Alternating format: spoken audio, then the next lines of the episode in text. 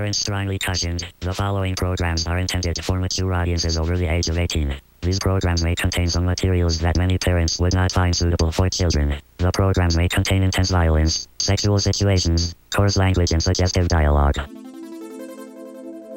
What's up, you guys? This is E J Rivera, aka the Aniplex guy, here with Aniplex of America, and you are listening to the Toonami Faithful Podcast.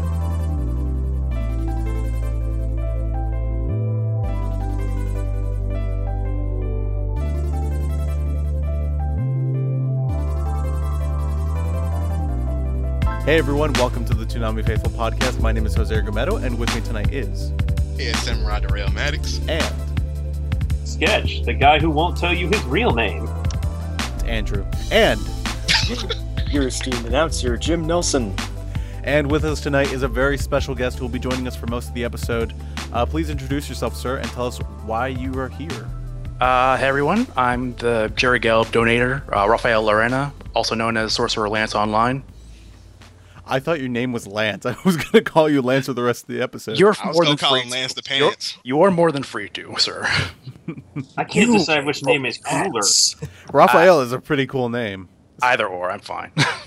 I yeah, usually like to call people by their real names, so I might go with Raphael. Of course I like Raphael better. So where's Leonardo Donatello? I hear that all the time back in elementary school. I bet you did. I was going to say, Raphael, kind of fitting for an artist, actually. Mm, yeah, yeah, yeah. yeah you, you're actually, I mean, let's go back to the Jerry Gelb thing, but we'll get into uh, a little more about you. Uh, why exactly are you here again? Like, you, you donated to Jerry Gelb and... Well, yeah, I've donated to Jerry Gelb, uh, pretty much donated enough to be able to be on the, the show for uh, a segment for yeah, a topic. uh, tinyurl.com front slash Jerry Gelb. And thank you again so much for donating. Uh, far more important than, you know, just coming on the show. And uh, oh yeah, but we really do appreciate it. I'm sure he does as well. Um, and without further ado, I guess we're going to go ahead and get into the show. Are you guys ready? Oh yeah, yeah. We've got yeah, a good episode planned. Uh, we have Lance here, of course, and who I will be alternating names with, and a very special guest from Aniplex, E J Rivera, a marketing specialist, who's going to talk to us all about Aniplex and uh, answer some of your questions. I know you guys have questions about Aniplex, and this is actually something I've been very proud of because... Uh, yeah, Jim first, got this interview. Yes, um, and I've been working on this pretty much since uh, May of last year. I first floated the idea to him at uh, Anime Boston, and um, he um, he um, floated, he basically reminded me at Otakon, and um, you know, we've kind of been going back and forth ever since, and... Uh, Yeah, it looks like this is the this was the great time to do it, just before con season starts and uh, just before uh, E J's busy uh, emceeing the Aniplex panel at a lot of conventions. And I'm out of here after this episode, so yeah, it's Woo-hoo! Also a very good time. Mm-hmm. Uh, so yeah, all right, let's get into it.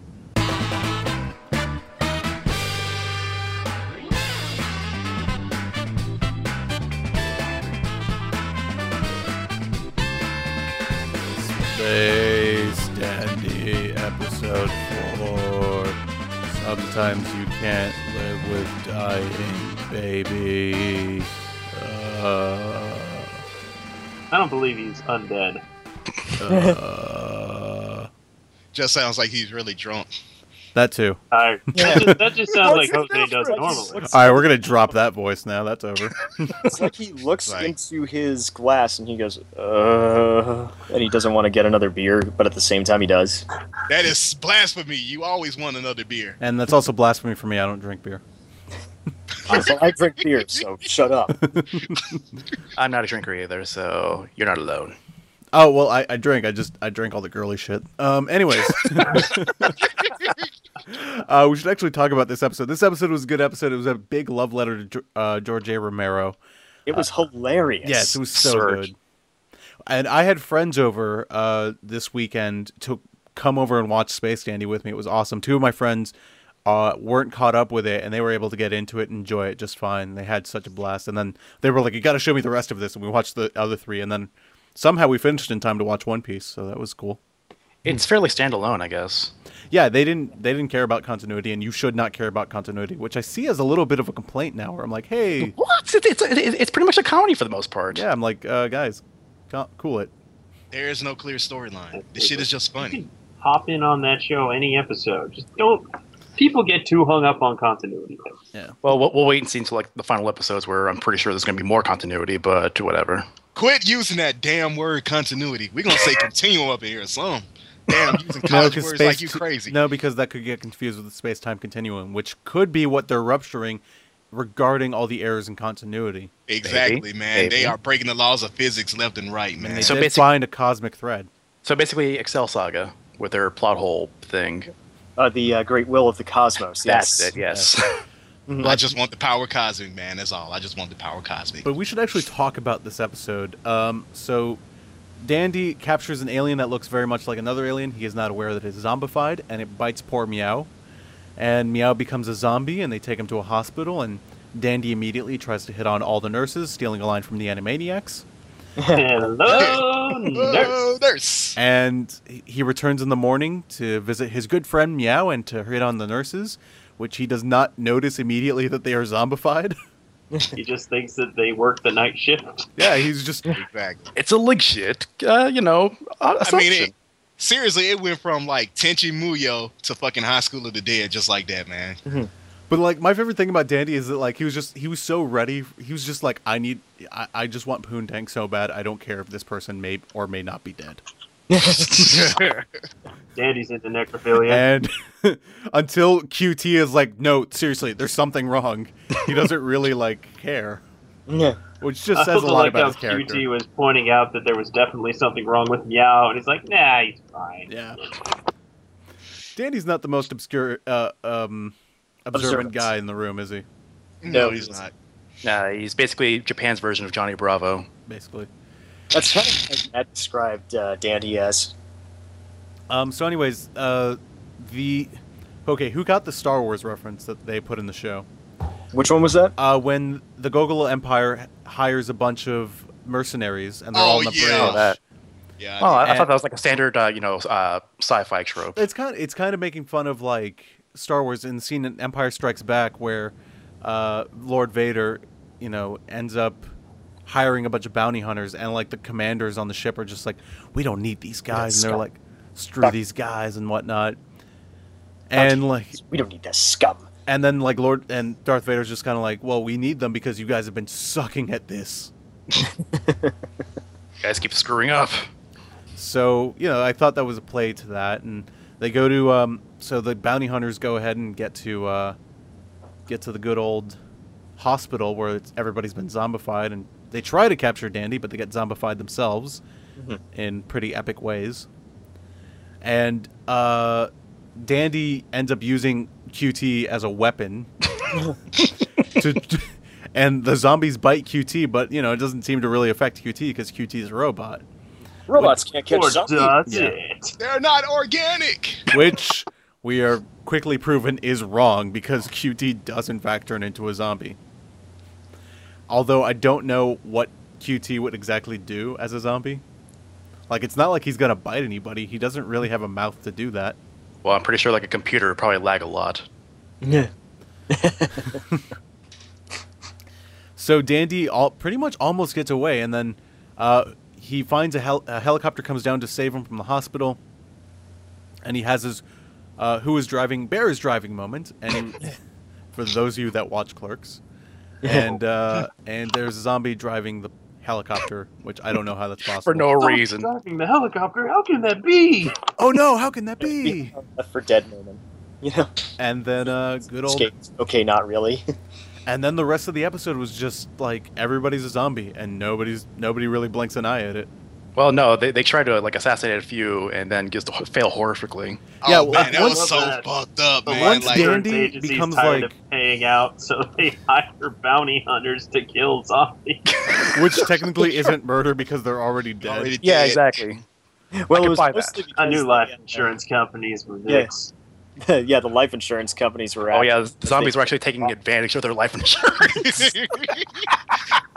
Dude, if I was a zombie, that I would do that myself. That was brilliant. Yeah, that was so funny. And we should point out the writer of this episode uh, was Monica Rial, and uh, who's the stocking half of Panty and Stocking. It was kind of weird that we had Jamie Marchi write last week, and now this week, Monica Rial.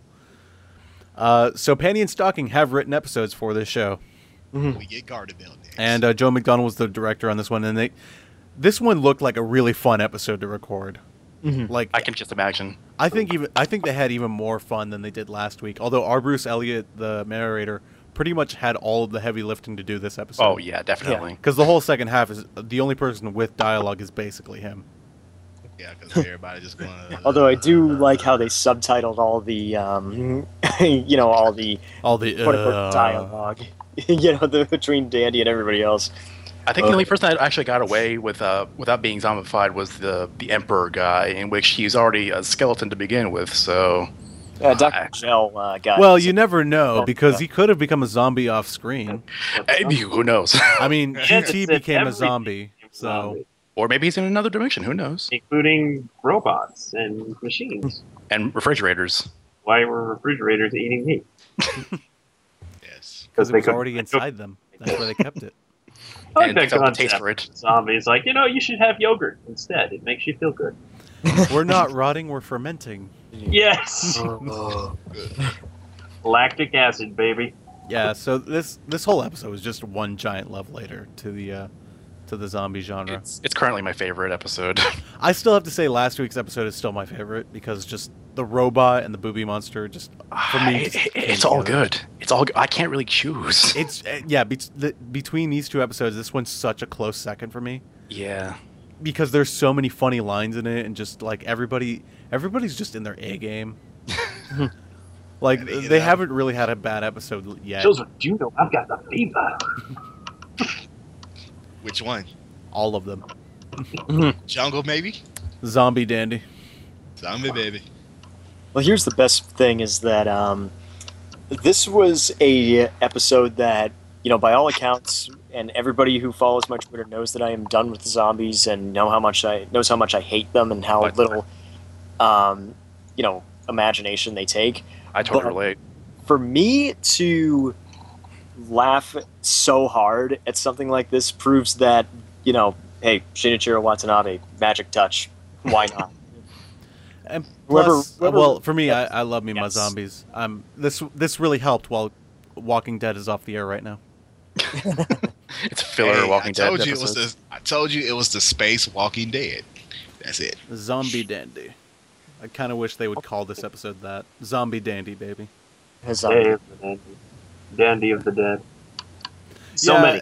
I, I so. felt I felt like they went with uh, the episode title. I guess is my one complaint about this episode. There were so many places they could have taken it. They could have. I'm pretty sure they were avoiding like any copyright uh, possibilities.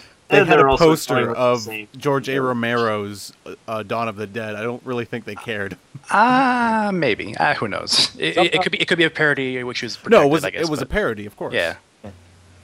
I think they just have their certain shtick with the episode titles, and they didn't want to break from it. Yeah, I think that's what they're doing. Yeah. Oh, well. Um, they called this episode "Ugh" with a subtitle on it, and I think they would have gotten yeah. one cross. That would, that would that would have been a spoiler. Yeah, but much. It would have been a spoiler for the second half. Yeah. And it gets it gets so bad to the point where the narrator even becomes a zombie. And somehow. At the very end, yeah. He's supposed to be disembodied. Not anymore. Well, apparently. Apparently he never was. His body voice counts for something. Humanity died. In He's in a recording booth somewhere and he got bit. Well, next week, who knows? Yeah, they're bringing the serious this time, so. Um, yeah, actually, the, the episode title, uh, well, I don't know what the episode title is, but the uh, the episode preview looked like kind of something, looked very different from what we've seen so far. And even the promo that Adult Swim put together, I don't know if you guys have seen it. Mm. The promo they put together, there's no lines. There's no dialogue in the entire thing. Oh, boy. Mm. Don't go mash on us, Space Dandy. It's allowed to. It can do well, it it's if gone it just about everywhere else. So. It can go wherever the hell it wants at this point. Still feels a little early for them to go a little serious route, but uh, we have to wait and see, I guess. Well, it is episode five, and I, I hate to make the episode. I hate to make the Bebop comparison, but Ballad of Fallen uh, Angels. Mm, got a good point. Mm. Uh, well, I know, bad comparison, exactly but significant it's something. Plots. Yeah. Who knows if this actually is significant to the plot, no, but it does look like a very different episode, period. I'm sort of kind of wondering if uh, they ever explain how everyone comes back to life and gets all good. You Every don't need plot. To. It's just like um, I don't know. It was just like a dream or something. It could be some sort of life like insurance thing where they all get cloned, or I don't know. No, I'm pretty sure like, they just don't give do? a shit. Or probably that. Too. Or, or either they don't give a shit, or it's the com it has something to do with that cosmic thread from the first episode. Probably. Well, they was in the Matrix. What and they just keep waking up in new matrices. Exactly. Very plausible. Like there, there was like a you know a nuke explosion, and that could have you know antagonized it. I, I'm still. I think. Um, I think you know it's it's not like Futurama, where Futurama had a very strict continuity, where they're just like, let's fuck around for a half hour, see what happens. Yes, yeah, they they kind of did that too, yeah. Yeah, because Futurama like Futurama would fuck around for half an hour, but they had a very strict continuity. I feel like they're like, we're going to go for that same vibe, but not really care about continuity. Well, I just have to wait and see, I guess. I don't know. From Toonami Talkback, at A N T three Y T nine four, yeah. Or Anthony M. Uh, really appreciated this episode's unique take on zombies. I agree. And want to buy a Space Dandy R P G from uh, from at Jim George Baker. So wow, that is uh that's I don't know if they're it, it, is I don't possible? know about an R P G. Maybe yeah. a first, not a first-person shooter, maybe a platformer. I, I, maybe like every time you die, the first game completely changes. First-person shooter in which you can never hit anything. Yeah. Exactly. Yes, your aim is always off. Every time you die, the, the story changes. Hmm. Uh, and I think that's it for the Toonami Talkbacks. Yeah, the Toonami Talkback this week was littered with Sword Art stuff, so we're not going to uh, read all of it. Got it. Um, and a lot of a lot of these are Aniplex questions, so we're we're going to be saving those for later on in the show. Uh, so if you want to keep participating in our Space Dandy recaps, would you get positive feedback on? I'm really happy that people like the segment. Uh, remember to uh, right after Space Dandy, tweet tweet us a little thing that says Toonami Talkback. Add your hashtag, add your two cents, and we'll read it on the air. Uh, and I think, without further ado, let's go ahead and move on to the news. From Facebook, Twitter, and the official Toonami Tumblr, this is Toonami News, powered by Toonami Faithful dot com.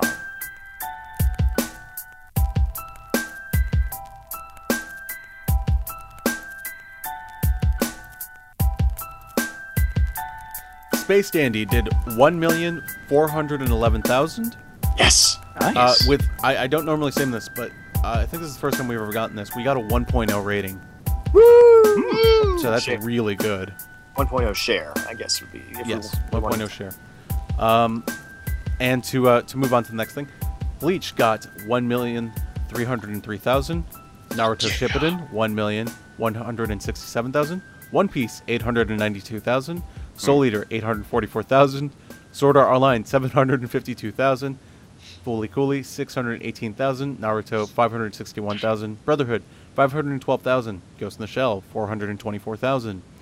I G P X, four hundred five thousand. Star Wars The Clone Wars, five hundred thirty-three thousand. Inuyasha, four hundred sixty-one thousand.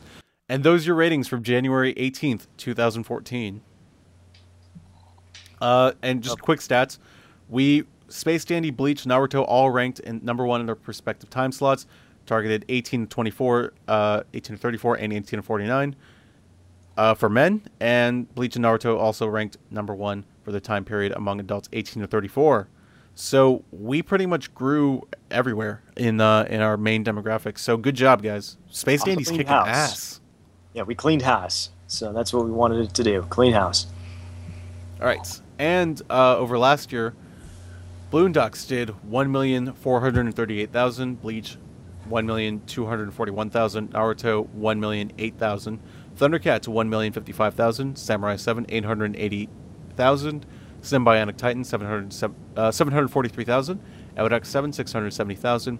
Tenchi Muyo G X P, seven hundred one thousand. Uh, Full Metal Alchemist Brotherhood, six hundred forty-seven thousand. Bebop, six hundred seventy-seven, six hundred seventy-six thousand. Bebop, six hundred seventy-seven thousand. Inuyasha, six hundred fifty-five thousand, and Inuyasha ended that night with six hundred fifty-two thousand. So ups and downs here and there. Uh, the back end was lower for the most part. Mm-hmm. But uh, overall, still, it's still a pretty good week. I mean, mm-hmm. nothing to worry about. I'm sure everybody's already panicking, like, oh my god, why didn't we beat Boondocks? Ah. but still, just we grew in our main demographics, which is something that usually, you know, the more important thing, I would think. I feel yes. it should be noted, because I was looking at what Eagleheart pulled in on Thursday that same week, that Eagleheart was right after Family Guy.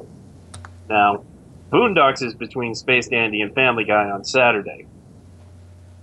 Space Dandy retained a higher portion of Family Guy's ratings by a significant margin on Saturday, despite having Boondocks between them, than Eagleheart retained on Thursday. Hmm.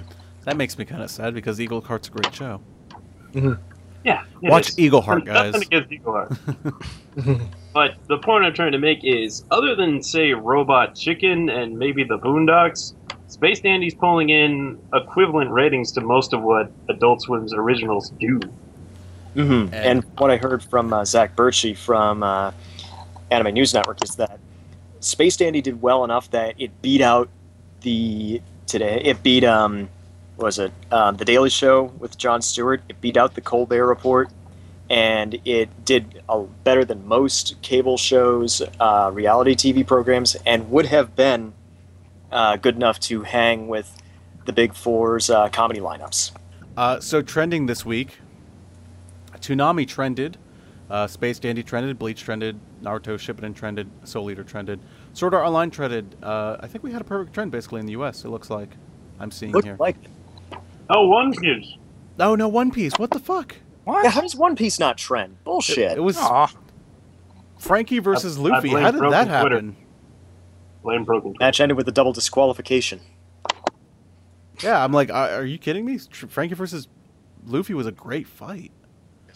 All right, uh, well, I'm surprised that didn't trend, but it seems like everything else did. I don't I'm think more angry any... that it didn't oh, trend. Oh, Clone Wars didn't trend. Hmm. Okay, so that's U S. Paul's weeping somewhere for that. Paul is weeping. Worldwide trends, Space Dandy, Sword Art Online, and Kirito. All right, I don't know why that happened. um, and uh, mobile app trends. Uh, Toonami, Space Dandy, Bleach, Soul Eater, Sword Art Online, F L C L, Full Metal Alchemist Brotherhood, and uh, I G P X. Full Blood Alchemist Brotherhood? I said I stumbled over my words. It's F M A Brotherhood. I was trying to abbreviate the long version of the words. I don't know what happened. Full Metal something. Yeah, your face just like melted in the middle. yeah. Uh, but yeah, uh, pretty good trending uh, overall. Pretty good this week. Really surprised One Piece didn't trend. That was weird. I'm angry about that. Like, especially we're in some of the best episodes of One Piece right now. Maybe they were so gripped to the episode they just couldn't be bothered to go to Twitter. Well, stop it, people. Tweet. Just say something. No. Like random quotes. Quote Cards Against Humanity cards if you must. So, that kind of bothers me. Um. Anyways, I think, uh, I think the next thing we got to talk about is the Black Flag D L C. That Toonami reviewed, or specifically Sarah reviewed. Toonami loves them pirates. As much as uh, Tom wanted to play it, Sarah was not willing to relinquish her P S four controller. So somehow. Well, so. And she shouldn't. yeah.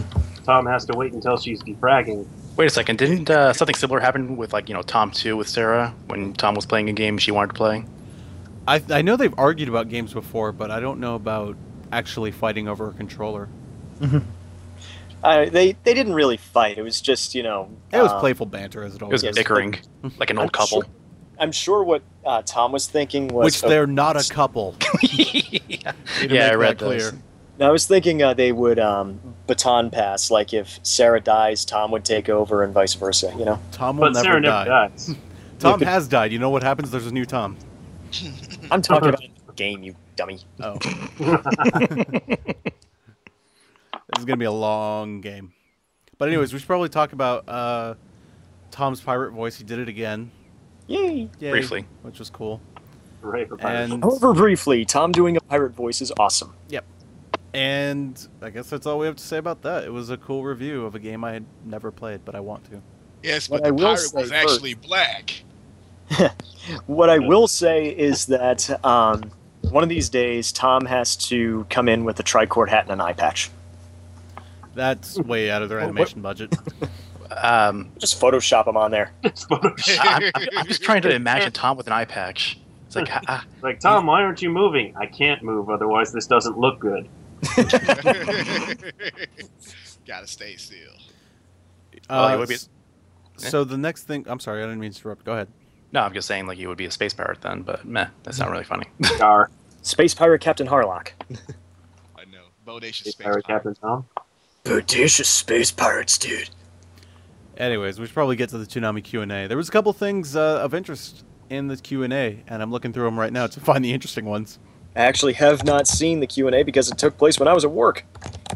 You got a job. They actually had like an, a good assortment of questions though this time around. Yeah, it yeah, wasn't just, you know, where are the subs? Well, we yeah. got a couple of those, but it's just like, all right. They can filter them out. Um, and basically we we got confirmation that the full Space Dandy intro is coming. Uh, and that it would, it, it probably would have kanji because I guess they don't at Funimation they don't have a clean open. That's fine. What, no, that's not fine actually. I kind of hope they don't do that because we we talk when we talk about Space Dandy, we like to look up who wrote and who directed the episode. Ah, that's right. Yeah. That's really hard when it's kanji. Yeah, because it point. doesn't list the English credits. Well, isn't that just on the opening? Uh, it's opening and closing. Oh, they said they're going to get both. Where the most of the credits are. Hmm. They said, uh, according to them, they want to get both of them. And I'm just like, that's cool. Please change them to English. Or I, I don't know how they're going to do it, if they have to, like, just obscure the animation to do it. But, oh, man, I really don't want that to... I don't really want that to happen, because how are we going to find out who's directing what, then? I'm sure they'll figure something out. Yeah. So hopefully they'll they'll have that sorted out. Uh, but I don't, I don't mind the shorter intro or anything. Like, I'm not begging for the longer, like, oh, my God, I need to see it, because... You know, you can watch it pretty easily online. Yeah. Um, it's on Toonami Digital Arsenal. Watch it whenever the hell you want. Yeah, exactly. And uh, yeah, uh, what else was, what else was asked as we look through this list? We talked about Let's... Outlaw Star. If the rights were ever available again, they would love to air it. Uh, they are fans of Adult Swim, as somebody asked. I'm like, they work there, of course they're fans. God, the people who employ me suck so much, but Toonami's awesome. Yeah. That is unfortunately how some people think. Uh, our good friend Corey, friend of the show, actually asked a question about what's hardest to make, promos, A M Vs, Tumblr Q and A's. And according to them, they said the hardest thing is always the speeches, then the music videos. The game reviews and the Tumblr Q and A pieces are pretty easy. So that was pretty interesting. I, that was nice to know. Um, and they have both. They have all the consoles. They can't continue Dead Man Wonderland, and I guess they're not going to. Wah, wah. How many questions do they get? Hundreds a day. I guess even when they're not supposed to get questions. They also can't really uh, record any P S four footage until they get like the H D M I packs yet. Yeah. So yeah, there's that. There's big, um, yeah, there's something about H D C P um, encoding. Yeah. yeah, so it's a legit, uh, you know, uh, concern. Yeah, it kind of sucks. Uh, a couple of I G P X questions. Uh, nothing that was new, though, for anybody who's a fan of this show. Uh, they were not involved with the Run to Jewels Ninja Tune thing, which I thought was... Darn, that would have been cool. I should probably explain what the hell I'm talking about. Um, for those of you that don't know, that maybe who aren't maybe big uh, Toonami music aficionados, Ninja Tune is the original, one of the original labels that uh, was on the older Toonami. They would pull music from their library, stuff like Amontoban, D J Food, and so on and so forth. And uh, we we don't hear music from them anymore on Toonami other than I G P X. I G P X is the only place to hear that now. And Run the Jewels is currently an artist. Uh, Run the Jewels is currently a rap group that uh, their beats are heard on Toonami currently. And apparently Ninja Tune is distributing their music in Europe. And I was just like, they've got to be involved, right? And apparently not. Mm-hmm. That's just cool. It's so it's sort of like with uh, how Daft Punk became bigger after Toonami. Yeah. But to me, it's just like, hey, these Toonami artists are getting together with this Toonami label and they're working together in a completely different country or continent. And I thought, does, does anybody have, was anybody at William Street involved in this? I mean, because Run the Jewels is a William Street Records uh, thing, I think. Like, they put that up themselves. It was apparently nobody cares, but I did. uh, and I guess I think that was the. Uh, I think that was Don't really like. Don't take our lack of response as not caring, but as in hearing intently what you're saying. Mm. I take it as not caring. Fair enough. We care. We care. But not uh, I think it should be noted they said they might have announcements at MomoCon, but that was kind of a blur. Yeah, which... Oh, we sh oh, I didn't put that on the agenda. We should probably talk about that before we get to the next thing. Yes. Oh, yeah. Yeah, probably. So MomoCon is uh, a go. We've been... Thank God we can talk about this. Because we have known for a while that they were going to be at MomoCon because they asked us back. Um, and we want to be straight up. Uh, here's what the plan is.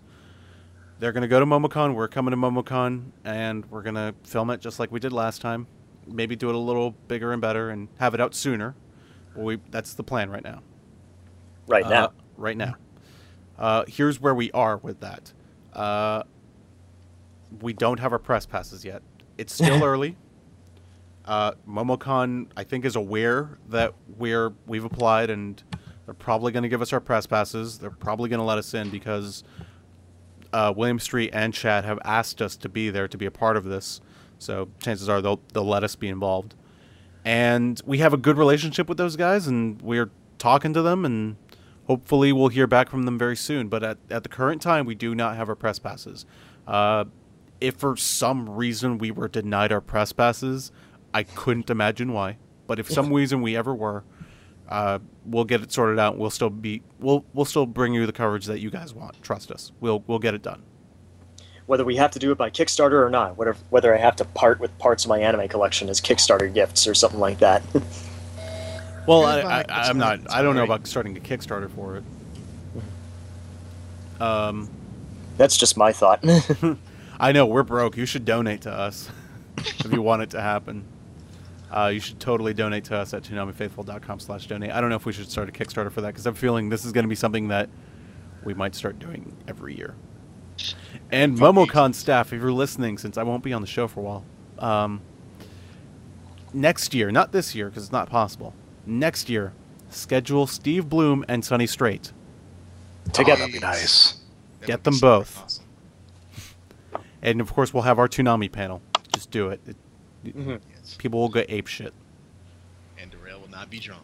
Um, and Steve is not coming this year, uh, for those of you that oh. don't know. Yeah, it's a. But you got so many other great guests. We got Bryson Sheremy again. We got uh, Dana's coming.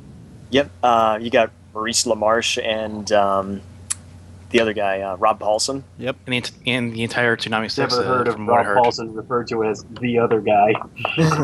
I couldn't remember his name for a second. Hopefully, Chrissy and uh, Brent will be up on stage this time. If not, whatever.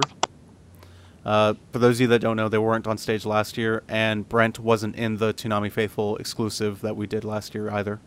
He He's he, he he stayed in the back. He he was there. We've met him. We know what he looks like and whatnot, but he, he decided not to participate. I don't know. He's camera shy. They know what you look like. Poor guy. He's I guess he's camera shy. Um, relate. Still, poor but that's guy. Why he's an audio guy. He is like, no, fuck cameras. Audio. Yeah. No fucking cameras. So you said Dana's going to be there? Uh, Dana's probably going to be there, yeah. She, I mean, when I talked to her back in September, she said, like, yeah, I'm probably going to go. There's Sexoflex. Oh. Oh. Yes, if the Sexoflex performs, I will be super ecstatic and record it, and I will do a music video. I will do whatever. Just, Dana, let me know if you're going to do something with the Sexoflex. I will make it rain cameras and awesomeness and, and cut you guys a free music video if you want it. Please don't make it rain. I will make it rain whatever expletives you want me to make it rain. Oh, God. I should probably I, I should probably ask now. Be like, hey, if you're going to do something at MomoCon for Less Sexoflex, please let me know. That would be the best thing ever. That would be the best thing ever.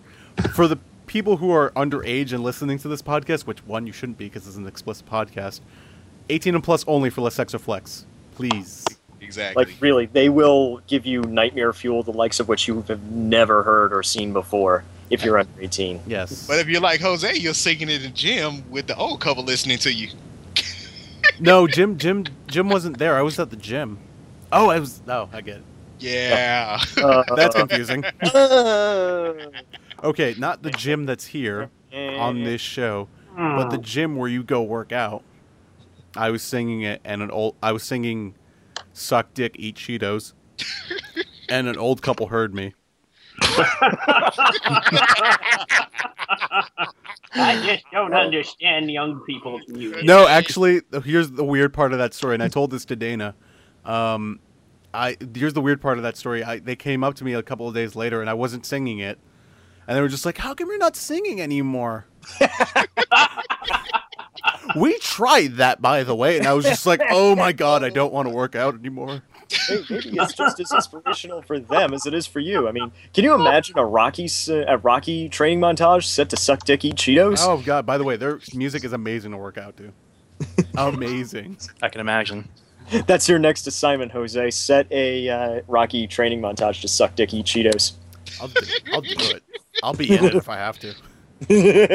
Oh man. Um. But, the, but getting back on topic here, we're really excited that they're coming back to MomoCon. We're really excited that we finally tell people, because we've been involved from, like, basically, basically Chad told us, like, hey, it's happening. You guys are involved. We're like, yes!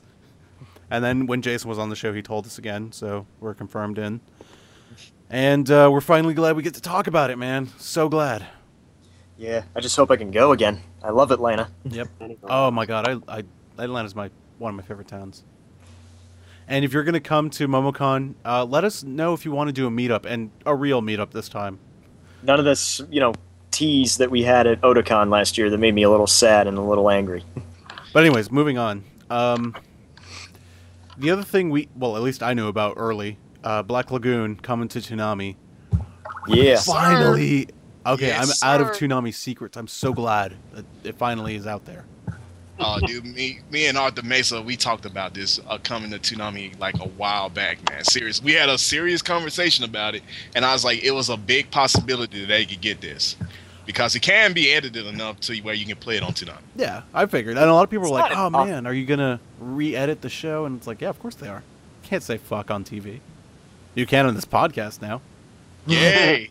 I don't get bleeped out anymore, which I used to love to do anyway. Yeah, but there will be bleeps. Yeah. Oh boy, will there be bleeps. I drink your bleep shakes. Yeah, and there, there's... Okay, I don't... I really don't think Funimation will go through the expense of making the actors re-record certain lines, because it's not their actors. Yeah, it's it's the Ocean Group, actually. If there's nobody that you hear in Black Lagoon from the Funimation stable, that's normal. That's because this was done by the Ocean Group in Canada, because I believe Black Lagoon was originally a uh, Geneon show. Yeah. Us. That's an old show, isn't it? Yes. It's an older show, so probably some of these people, they can't get back, so just expect bleeps. It's going to be bleeped. Yeah, I figure. But it's Lots, still Don't on. play the Black Lagoon. More bleeps game. than the Mockingbird episode of Dead Man Wonderland. Oh, yeah. yeah. Oh, exactly. By the way, we do have a little um, Black Lagoon um, drinking thing. When it comes on, people will be oh, drinking no. me. No, no, yes. nobody do that. The, yes. You will overdose. Drinking game. Hey, we have a Toonami Favorite Podcast is not responsible for any alcohol poisoning you recur by d doing Jarrell's drinking game. You're gonna die. It's like, I don't know, man. Basically, anybody that wants to drink with me, you better have charcoal in your body. With steel-lined liver. Yeah. Hey, steel line, you got to get Animentium, dude.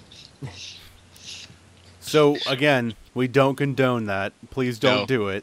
Drink responsibly, people. Please be responsible with your alcohol consumption. Um, and I guess, uh, any any other thoughts about Black Lagoon? I'm, I'm excited that it's coming. I've only seen one episode of it. I meant well, to get around with to it, and I never did, and now I'm kind of kind of I've only heard about it. I've only seen oh, no. it. Dude, it takes place in Roanapur, man, which is basically Southeast Asia, Thailand. They basically call it the land of the walking dead, man. Every low-life thug, criminal, underworld scum, anything and everything goes on in Roanapur, man. Everything from prostitution to friggin' kiddie porn, just to be honest with you. Oh, but I'm not going to give any... Scum and villainy. And, uh, and Zach pointed out that Black Lagoon officially at one thirty makes this the pirate hour. Oh, uh, yeah, because they are pirates. Honestly, they are on a P T boat. Yep. They're realistic pirates. Yes, they're not yes. the happy-go-lucky pirates of One Piece. No, they Although One Piece has not been happy-go-lucky these past couple of weeks, so I wouldn't even say that. Although it's been making me quite merry. Oh, you just reminded oh, me of it. Mary. Poor Mary. That was completely unintentional. Now I feel. What, remind you of Kai's butler? I was talking about the Going Mary. The going I know Mary. What you dumbass. I Let's know you know, but I'm not. I'm not playing around with I the Mary. I miss the Mary. I also, dude. You guys will get to that scene, anyways. Yeah, but seriously though, egg tears. To be honest with you, I would say that Black Lagoon is kind of almost like our podcast a little bit, dude. Sort of, kind of. We do have a black guy. Seriously, the straight shooter is actually Jose, which would be Rock, man. What does that make does, me? Wait, One so that guy? Makes me the drunk salaryman? Thanks, yeah, Darrell. You're welcome. Well, no, not really. I, I, you know what? I got to say, I'm going to take that back. You're Benny. Okay, which, one, which one's Benny? Benny's the tech guy. Yeah, that's what. Uh, he was the blonde tech dude, right? Yeah. yeah. Okay. Yeah. Yeah, I was like, I'm more like him. What does that make me, Rock or Revy? I don't know. We don't Damn, have I... a Revy. Yeah. Yeah, we don't have a Revy. I guess if by surrogate, we could say that it would be Dana, but... Yeah, that, Dana gets the unofficial Revy title. I guess. Sure. And Darrell's our token black guy, so... Dutch! Hey, I'm running things, dude. I run the Lagoon Company. Yeah. Darrell runs things on this podcast. He runs me into the ground. Um, that came out yeah, wrong. I do my best. Yeah, that came out really wrong. I was gonna say. Don't worry about anyway, it. I feel that this should shut up the people who are saying, "Oh, Toonami only plays immature shows. shows for younger people." No, this is definitely an adult show. Trust me, oh, this yeah. is not your little brother's pirate show whatsoever. You know what? This is like the older dysfunctional brother of One Piece. I'm yeah, into the real world. Yeah, I'm so glad that we've gotten adult shows again. I mean, I, I love my One Piece. I love my Naruto. I tolerate Bleach. But I... Thank you. I, I do like it when we get, like, adult shows like Space Dandy or... Really needed something else with Ghost in the Shell, man. It's it's an island. Yeah. Like, because until you get to Ghost in the Shell, it's all these kind of youngin' shows. Space Dandy and, and Black Lagoon and... uh. And I, I guess Ghost in the Shell, and that's kind of it. That are really like one hundred percent meant for older audiences. Uh, Dead Man Wonderland at one point. Yeah, but that was I'm talking about now. Oh yeah, twenty twelve, sir. Oh god, was that long? Yeah, I know. It's hard to believe that Toonami's been back that long. Oh. I know it makes me feel old real fast. Yeah. It was but I like this. Yeah, you know, I was, was kind of. It opens up possibilities. Exactly. And this is really a great show. To... Holy shit. No one it's a great show for them to, to throw on. Oh, no, wait. I was twenty-four. No, I was still twenty-four back then. Right? I, I still don't like you. I still think uh, the nineties is like ten years ago. It was not. Oh, that was, that was from George Takei. No, actually, I, I've been thinking that for a while since before Takei uh, posted that. It's just like, oh, well, thanks for voicing that for me. Um. All right, and I guess that's all we can say about Black Lagoon unless we got something else. Boobs, booty, booze, oh. violets, and what do you expect? Japanese salaryman. Yeah, Fun. Japanese salaryman. Fun. Yes, I Let's like fun. What do you expect? Oh, you guys are gonna love Black Lagoon. Um, it was a show that I didn't think could run on Toonami because I thought there would be too many bleeps for them to do for it to for them to make uh, financial sense. But um, uh, once again, I'm proven wrong. Everybody... Okay, I have to I have to ask about this because it's not just you, Jim. A lot of people have been asked, like saying like bleeps cost so much money to do. I'm like, no, they don't. They they, they take two seconds to do. Bleeps are not expensive. Uh, my, might I remind? I don't like expensive. Might I remind you? We did this on this show not too long ago. Yes. It's not that hard to do. Ow. It's just time consuming because I used a lot of profanity back then. But yeah, as I was saying, like, uh, might I remind you guys? Uh, Tenchi Muyo with the bikini edits. Yeah, like that we're not, was a little work. They had to. Yeah, we're not we're not at that level. They had to. Well, if you're talking about the original, the original, too. Yeah, yeah. They had to. Actually, G X P should have been uh, edited for editing. Yeah. But you know, I, I I really like bleeps. Just aren't gonna do that much to really do anything. I mean, we have tons of Adult Swim shows with bleeps already. Hmm. Like, yeah, exactly. Hey, do you guys and watch Boondocks? They can let oh yeah, slide. Yeah, definitely. There'll be a lot less bleeps if they can less S-bomb slide. Yeah. Well, they have been more and more lately. Um, S-bombs at least on special stuff like Akira. I don't know if they'll let S-bombs fly on Black Lagoon. I have to wait and see, I guess. Yeah, yeah, I think they might have called a favor in or two uh, on Akira. Well, yeah. I know on Teen Hunger Force they had some S-bombs.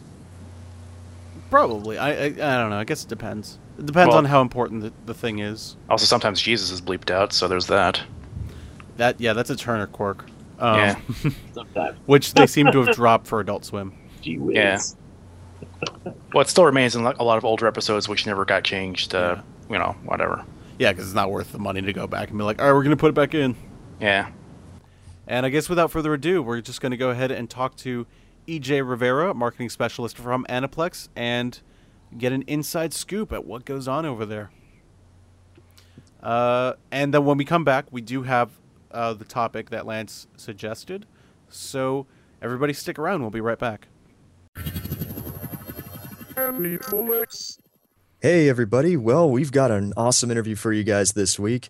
On the Toonami Faithful podcast, we have from Aniplex of America, E J Rivera, the Aniplex guy himself. Say hello to the folks, E J. How's it going? My name is E J Rivera, a k a the Aniplex guy, and I'm the marketing specialist here at Aniplex of America. Thank you guys so much for having me. Oh, absolutely. Uh, we were just saying off the call, we've been working on this for almost a year, and it's, uh, yeah, I feel really proud of this because uh, we just kind of went after, I just kind of went after this one day, so... I'm definitely looking forward to this. Uh, ever since we talked to Anime Boston, we really wanted to get this going. Oh, yeah. This is, uh, and uh, yeah, hey, it's a lot of fun. And E J's been incredibly gracious uh, regarding uh, being in some of our videos, including the thank you video, which if you haven't checked it out, we have that on our YouTube page, Bring It Back Toonami. No, we can't change it now. And uh, yeah, so... Well, we're ready to go if, you, uh, are, if you're uh, looking to have some fun and answering some questions from us and from the fans. Sounds good to me. I'm prepped, ready to go. Hopefully I can answer all your questions. Hopefully. So, uh, well, the first question is, um, for those that don't know, tell the fans what exactly it is you do as the Aniplex guy for Aniplex U S A. Okay, so my official title for Aniplex of America is actually the marketing specialist, and... As the marketing specialist, I handle all of the marketing promotions here in the U S. Mm-hmm. So anything from conventions to the social networks, along with my um, other marketing specialist, Joanna Matoki, we handle pretty much all the U S promotions here with uh, Aniplex titles. Right. Yeah, you you do make the convention circuit a lot. You're pretty much at all the big conventions, Anime Boston, Otakon, and, you know, a bunch of others. Um, now, I have a question about the uh, yellow coats there. Those, uh, you know, the special, you know, promotion hoppy coats that uh, they usually wear for stuff like that in Japan, or? Yeah, uh, it's actually, um, those happy coats uh, are used for, like, special promotions. Mm-hmm. So we had the idea at um, Anime Boston and Anime Expo to debut them, mm-hmm. since uh, we had some special promotions going on, especially with Anime Boston with all the Sword Art Online events. Yes, yes, it was a Sword Art-a-palooza. Yes. So. And then also with Anime Expo with all the special events we had with Blue Exorcist, Fate Zero. Um, we had so much going on that uh, we thought um, these happy codes would help us stand out more to like see, oh, Yellow Jackets, those are the guys are from Aniplex. Mm-hmm. Yeah. So, uh, Jose, do you have anything to uh, lead off for uh, questions? Um, sure, if you want me to go first. Um, sure. So, uh, I've noticed Aniplex is very strong in this world of streaming, but in this world of streaming, how important is an outlet like Toonami to Aniplex? Well, Toonami is really important, um, especially for someone like me who grew up on Toonami watching Rurouni Kenshin or Samurai X back in the day, or even when it was the original lineup of Thundercats, Voltron, and and and such. Like w to have um, our shows on Toonami is a really big accomplishment, and to see the feedback from the shows is just incredible. Um, let me give you guys an example. Um, as you guys know, uh, we had Sword Art Online on Toonami. It's almost going to be done. Um, there's only a couple episodes left. Mm-hmm. And ever since um, it debuted on Toonami, our streaming for Sword Art Online like dramatically increased, as well as the Sword Art Online Facebook page just reached a million viewers this past December. Whoa. A million followers this past December, I mean. Mm-hmm. So we could we could say that Toonami has been uh, a, a big like a big factor when it comes to uh, promoting here in the U S. Uh, do you see an increase uh, for series that do air over those that don't? In in maybe sales or awareness? More of the awareness. Um, the minute Sword Art went on Toonami, we noticed uh, the jump in the social networks. Um, I can't really say for other shows, but we'll find out soon as we um, as uh, Toonami is going to premiere uh, another one of our titles, Blue Exorcist, uh, coming soon. So we want to see how uh, Blue Exorcist does compared to uh, the other shows when it comes to Toonami. Now, um, now, besides Toonami, I guess how have you have you found a one way to advertise a series that you feel is more effective than other ways? Uh, to be honest, with uh, promotions, it could be a variety of things. Um, a lot of our social networks is pretty strong. Just making sure we're promoting on Facebook, Twitter, and and those and those venues. Um, but conventions are important too. We gotta make sure we're out there and like reaching out to the fan base, because I mean that's that's our fan base out there. That's the ones that like let us know exactly at these conventions like what they want, what they, what they don't want. So it's it's a mix of things, really. Uh, Sketch, do you have any questions for E J thus far? You know, actually, since you brought up the effect that Toonami had, I'm kind of curious. Since you do a lot of business with Neon Alley, how has Neon Alley improved your sales and exposure? Well, Neon Alley actually helped us a lot with more on our uh, dub side. So when we first premiered uh, Blue Exorcist on Neon Alley, that was a good jump in um, awareness as well for for uh, for the title. Um, Blue Exorcist, Fate Zero. It's a good venue. Um, a lot of fans are telling us now how much they're loving uh, Magi on on Neon Alley right now, and it's a good way to like expose expose uh, the anime community to to the to the dub. You know, when sometimes uh, like we won't. Sometimes we won't. We're not sure if uh, Toonami will take the show or not. Um, Get, get what I'm saying? Right. Yeah. Oh, absolutely. And Neon Alley seems to be more of a free-for-all, while Toonami has a very limited time space. Time span. Which is and a bit more of a limited scope, since Neon Alley will play any kind of show.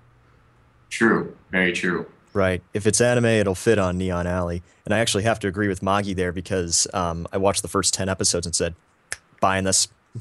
so, so uh, yeah, I'm the proud owner of the first uh, set of Magi. So, um, yeah, I must say that uh, this the a key word that you're using a lot is awareness of titles. But, um, and pardon me if you can't answer this, but uh, do you find that increased awareness like this will it lead to more sales and more stuff? Because as you can, as we all know, Aniplex U S A has a very unique business model when compared to the Funimations, the Viz's, and the Sentais out there. Well, definitely, we want to get the word around, and you know, uh, in order to increase sales, we got to increase awareness. Mm-hmm. Uh, I know I'm saying the word a lot. Um, I should count how many times I'm actually saying this. Um, I smell a counting gag, or a drinking game for those of you that are over twenty-one. but uh, but definitely, um, it's surprising to see uh, to hear sometimes the fans say that, oh, I didn't know this show had a dub, or, oh, I didn't know this show was available on Blu-ray or D V D. So it's up to us here at Aniplex of America to make sure that um, fans across the U S know that, hey, these titles are good, these titles are out there, and you know what, they're also available too. Just check it out, like check out our website, because we'll have the latest information. Um, right. Oh, go um, ahead, Jose. I'm sorry. Just to just to go off that, since we brought up other distributors, what do you think separates Aniplex from the U S-based distributors here? Well, I can't really compare it to the other companies, but I could tell you with um, the Aniplex of America um, method, our goal is to make sure that we give you guys the highest quality in releases and and titles. So that's why we we create like high quality, like limited edition Blu-ray boxes, like really good D V D sets. We want to make sure that the fans get the best experience from watching one of our titles. Now, actually, oh, I can actually co-op that question too. So it's a co-opception, I guess you could say. Um, so how much does fan input go into the technical aspects of D V D and Blu-ray releases? You mentioned this during your last Aniplex Live release where you announced um, Vivid Dread Operation and the first set of Magi. Mm-hmm. So uh, how much does fan input go into there? Because we've seen uh, uncompressed audio tracks for the Japanese, and uh, mm-hmm. you get linear P C M in those. And then with um, regard to the English, you get uh, English uh, two point oh Dolby. So how much does fan input uh, influence that stuff? Well, fan input is really important. And uh, for the fans out there who are listening about um, our products and quality, um, we do, in each of our products, we do have uh, feedback cards um, that ask that ask a variety of questions like, do you like sub or dub? Um, what's, what do you look for in a product? Um, how do you like our products? And we pay attention to those cards uh, really closely, um, and we and we see those fan inputs. Um, an example I could show, I could talk about is. Um, A lot of the fans were asking that our box sets were, were they wanted it to be released in in a like a more sturdy like chipboard like box case, mm-hmm. and there was receiving a lot of fan input. Um, we were listening, so now a lot of our uh, limited edition cases are enclosed in these chipboard boxes. Right. So, so yeah. when. When the fans are like uh, talking to us and letting us know, um, like th their preferences, uh, we're not like turning a deaf ear. We're definitely paying attention. Mm-hmm. Um, just real quick, uh, excuse me, real just quack. real quick, ignore that. Jose real, is a duck. Quack. uh, real quick, going back to uh, what separates you guys from other distributors. I, I want to know what dis what separates you guys from. Uh, companies that have Japanese parents, such as Bandai or N I S America. Uh, you know, Bandai Visual U S A specifically had a very similar strategy, and they, I don't, I, you guys pulled it off with much more finesse than they did. What do you think is the magic secret to it all? Um, it's it's hard to say. I mean, we, I could, if anything, I would have to say like we really have a good team out here in, in Aniplex of America. And uh, to be honest with you guys, um, our team out here at Aniplex is only eight members. Um, so it really takes a strong team to for eight people to make sure that they're running the anime business out here in the U S. Um, it's the it's the skills from the from these eight people, I believe, that really help us out because we have experience. For example. Um, My, the president here is uh, Henry Goto, and he has a lot of experience from from uh, the Geneon days. Mm-hmm. So we have experience from that. We also have some really good producers. I'll say a name, for example, Hiroi Tsukamoto. Um, she has a lot of production under her belt, also from the Geneon days. And we also have uh, a couple of the members from uh, the Aniplex Japan team that's helping us out. So it's it's a mixture of like everyone's efforts. Um, marketing is a big factor. Just making sure I'm well. I don't want to say awareness because that's yeah. You can say it. You can say it. It's kind of your buzz. It's your buzzword. You're turning it into your trademark. just, just making sure that our name is out there, and um, we just want to make sure that like with the quality, we don't want to just put it out. We want to make sure we put it out and the fans enjoy it.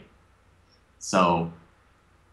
So pretty, pretty much it's, I would say it's because of the team and what we do together as the team. Right. Uh, Sketch, do you have anything, uh, any other questions for E J? Wow. Eight people. That's, that's impressive. It's very impressive. Do you hire a lot of freelance to kind of fill in the gaps every now and then? We do have some freelance to help in freeing the gaps, but it's more on a uh, technical side. Right. Um, So all the main ideas uh, we handle in-house.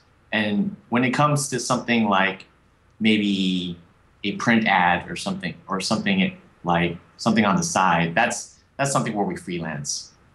Right. What about translations for the for the subtitles?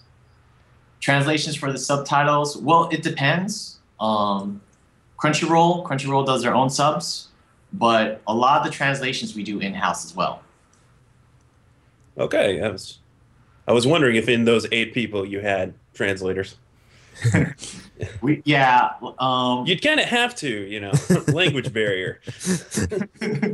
pretty, pretty much. Uh, everyone in the office here either speaks or understands Japanese. Um, I'm currently learning Japanese right now, so I'm about maybe fifty percent comprehensive. You're Yours further along than I am. Good. Yeah. Your Japanese actually sounded pretty good at uh, A B when you were talking with the with the, d the director of uh, Sword Art, uh, Ito-san. So. Yeah, uh, thanks so much. I'm trying. I'm like really trying to get there. Um, uh, on a side note, uh, my Japanese right now is like sort of basic, mm-hmm. so I can't really say, you know, like um, I can't really give a business presentation, but I could give more like simple sentences and, and stuff like that.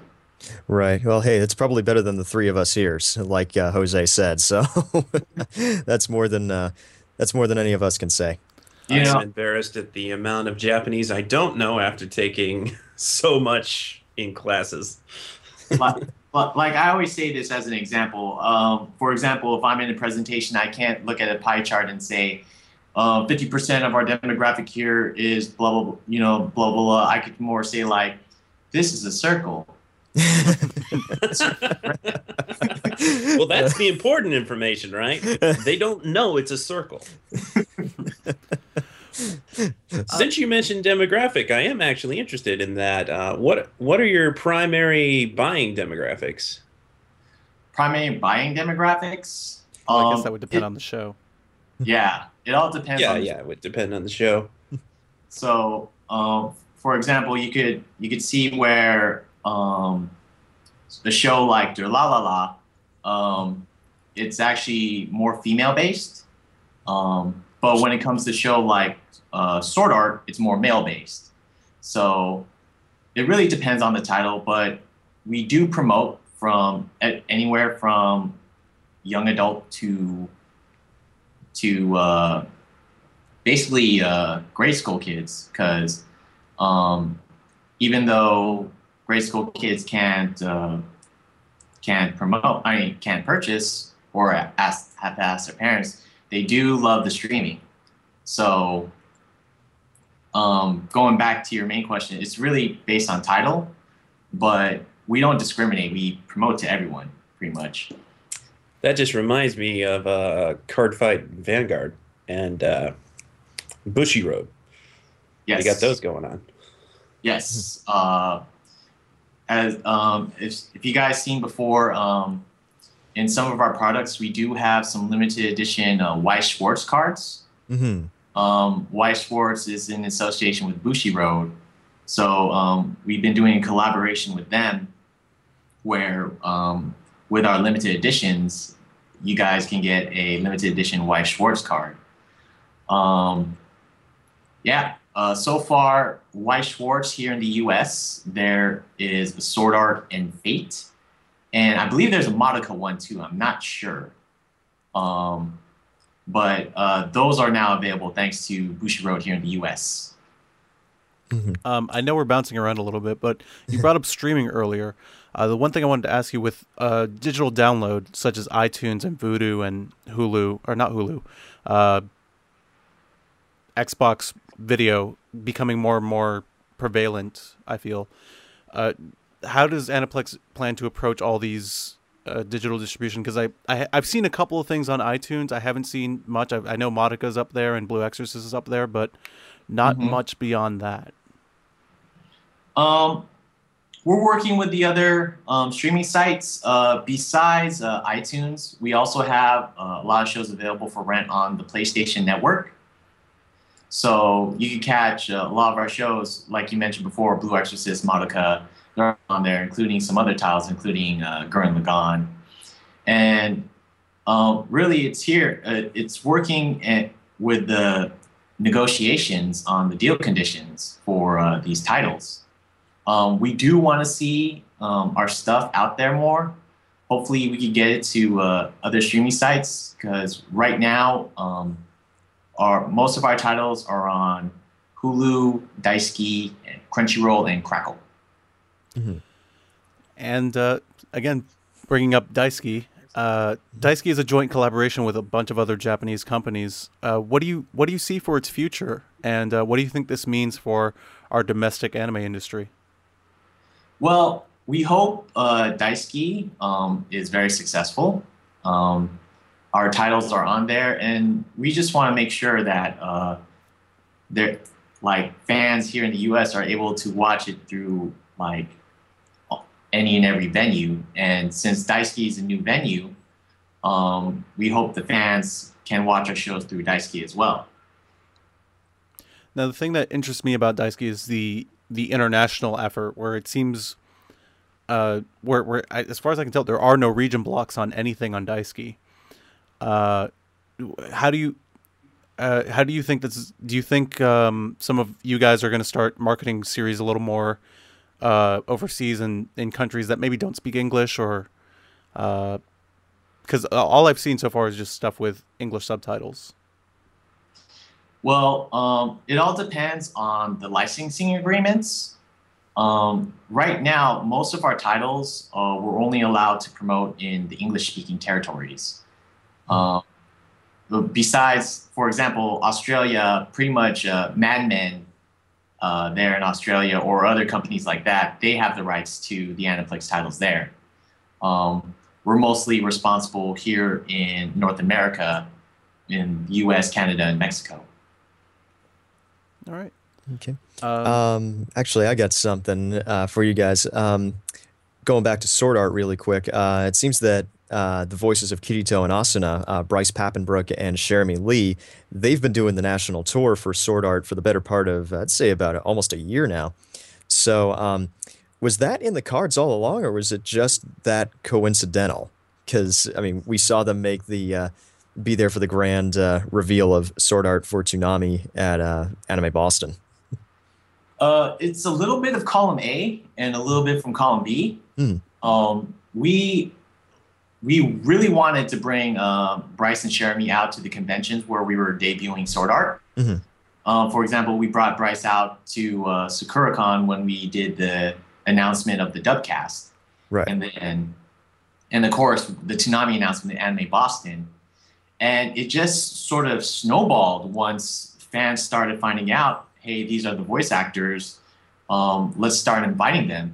So the original plan was really for them to come with us to uh, like four or five conventions. Mm-hmm.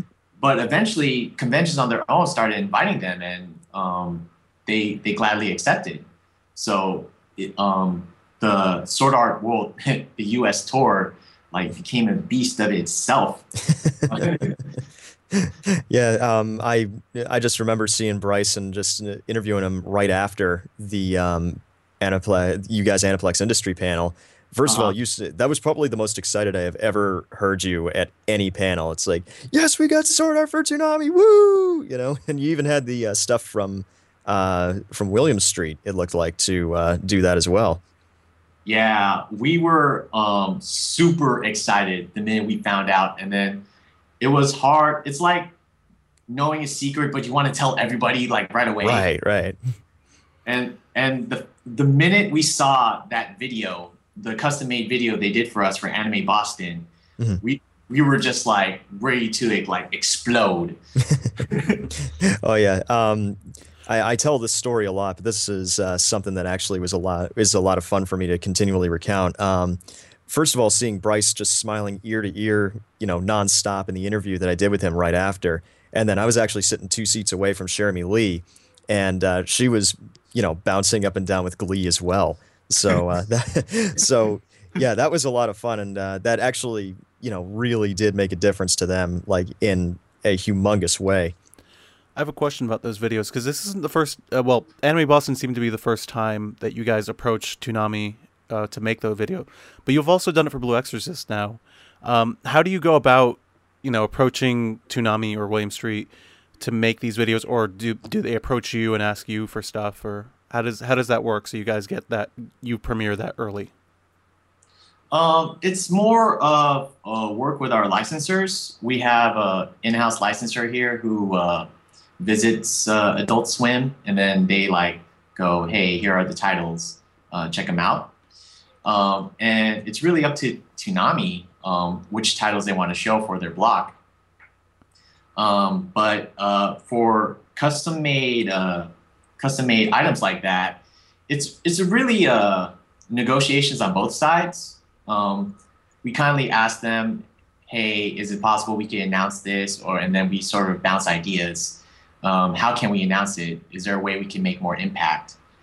And um, when they actually gave us a suggestion about the video, and then when we saw it, we were just like, you know, mind blown. Like, especially growing up as a Toonami fan, just hear, to hear Sarah talk about your title and make it specific to your panel, you're just... You're just like, you're just super, super juiced. You know, like, like someone threw something at you and you became like, you know, instant, like Super Saiyan three. But you still had eyebrows. Yes. Exactly. Actually, along those lines, uh, how did you guys get the ball go rolling uh, with regard to, uh, you know, getting shows on Toonami? Because I remember you guys had a poll Uh, back in February of last year saying, hey, what would you guys like to see on Toonami? And it felt like that might have been the, th um, you know, the like a small catalyst, but how did you guys actually manage to do it? Um, um like I mentioned before, uh, it's really up to Toonami to decide. Mm-hmm. So um, usually we go, we go to visit them um, at the Toonami office and say, hey, here are our titles. You know, and sometimes, you know, it, it really depends on them. Sometimes they, because we show all the titles, like a list of titles, and sometimes they get back to us quickly. Sometimes it takes a couple months. Um, it's really, it's really up to them. Um, but a lot of this does happen like months before. Um, it's not something that uh, we could say, hey, this is coming out next week. Do you want to, like, you know, show it next week? So this definitely takes, like, months of planning and, and like, uh, negotiations and decision-making. Mm-hmm. So for something like Sword Art, we definitely, um, we definitely uh, approach them and um, show them the titles. We show them a list of titles, unless, unfortunately, I can't let you know which titles we showed them. Of course not. That makes sense. Darn. I've turned off the recording device. You can do it now. Oh, okay. But um, it's, it's definitely um, months in the making. Um, it's definitely not something that happens overnight. Uh, we definitely, uh, I say, I'm saying definitely a lot. Uh, but we're, we're trying our best to make sure that, like, the fans get to see the title um, um, on Toonami, as many shows as we can. Um, so hopefully fans will be able to enjoy Blue Exorcist um, in addition uh, right after Sword Art finishes. Oh, they will. Blue Exorcist is awesome. I've been telling people left and right, you are going to love Blue Exorcist. So um, it's, it's that awesome a show. And unless you guys have any more questions, I think we're going to move it on to fan questions. I'm uh, I'm tapped out. Sketch? Uh, I think I have a question that is also one of the fans' questions. So we'll see. Let the let the fan questions roll, and if they don't do it, then maybe I'll bring it up. All right. Okay. So uh, Jose, you want me to start with this one? Um, sure. If you if you got one queued up, I have one queued up already. Yeah, I got uh, I got a couple queued up. So, okay, so uh, E J, the big noise about Toonami right now is Space Dandy, which is a Uh, the first we've ever seen of a simul dub premiering on T V, and actually premieres here in the U S before it does in Japan, if you've been uh, keeping up with Toonami. Mm-hmm. So um, fr- at Frank Full Metal over Twitter says, if Space Dandy is successful, do you think a Simuldub and Toonami world premiere of Sword Art Online two would be possible? Ooh. Mm-hmm. Ooh. Yes, yeah, heavy, I know. Yeah, that's that's that's pretty heavy. That's that's that's a good idea, to be honest with you. Um, mm-hmm. It's a possibility, but um, as you guys know, um, they only announced the new season, so we're not sure of the release dates. Yeah, um, what was it, like two weeks ago or something? Uh, they first uh, announced uh, Sword Art two on New Year's Day, New Year's Eve slash New Year's Day. Ah, yeah, yeah. They they said it's coming in two thousand fourteen, but we we don't know when it's coming in two thousand fourteen. Um. As uh, that's a good idea. Um, it's a possibility, um, but I'm not sure. Um, like, we really just gotta find out the dates first. Once we find out the dates, then we could get more of a solid, solid grasp of like if this is possible on Toonami. Mm-hmm. See if well, it's you logistically heard it possible. Here, Frank Fullmetal. If they do it, it's because you said it. Yeah, yeah. E J's intrigued. Yes, this you know. Definitely raises the eyebrow. You know, first you had my interest. I mean, first you had my curiosity. Now you have my interest. Good, good, good quote. So, uh, Jose, take it away. All right. Uh, from at D J Deuces, uh, why do T V shows get dubs but movies don't? And that's not true for all movies, by the way. Uh, but his example is Madoka has no dub for its films, but the T V series does have a rather excellent dub.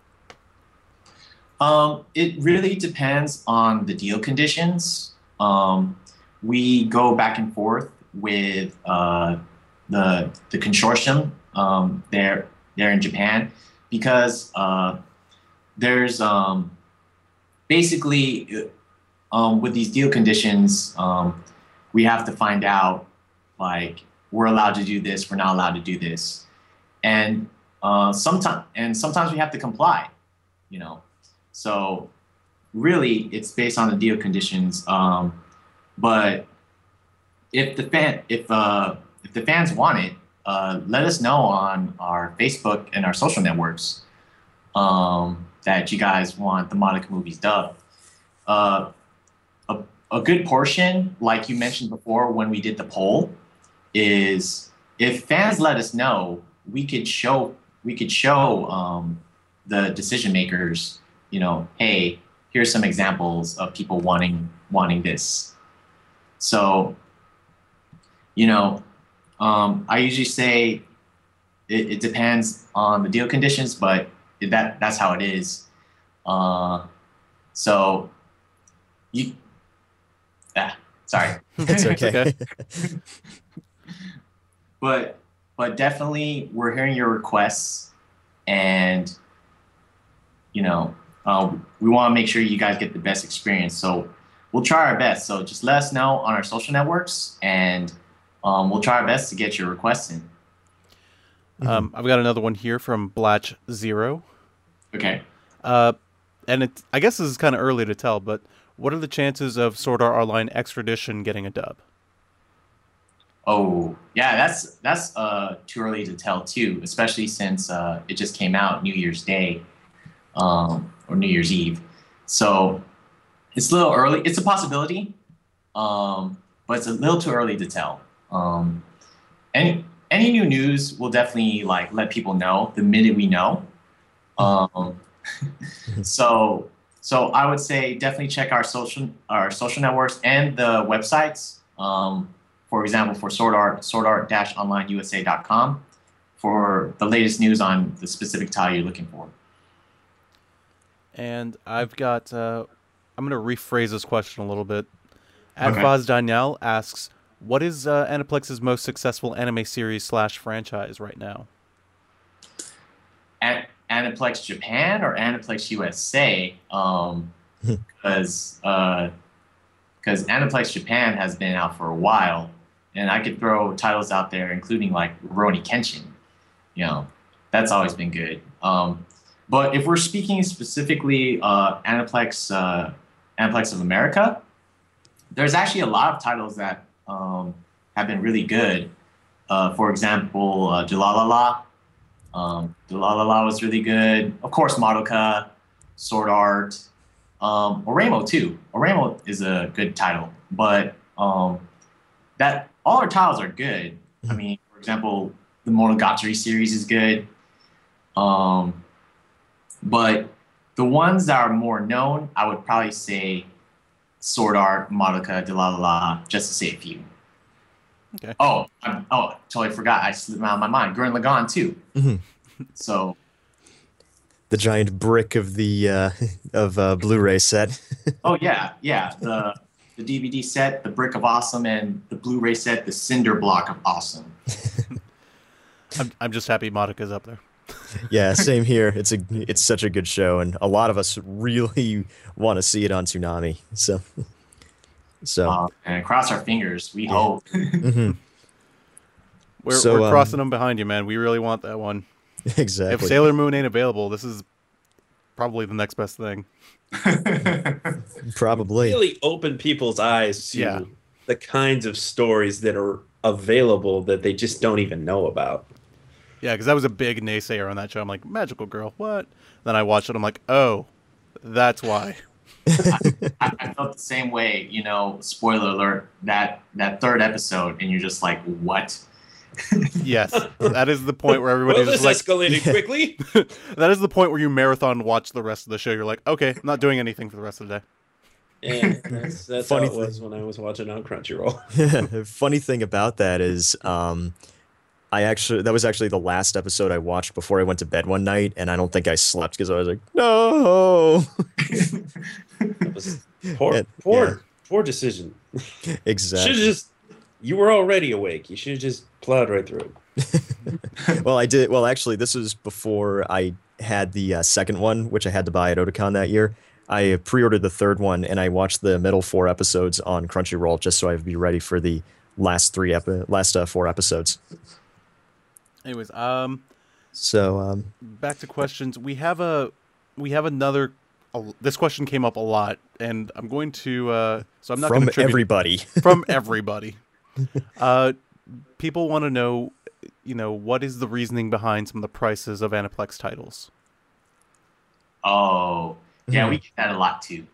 Um, well, well, as we mentioned before, um, we. Our pricing, our pricing method really is to um, ensure that fans get the highest quality experience um, when it comes to a release. Um, that's why we put in uh, the stuff that's that makes it unique.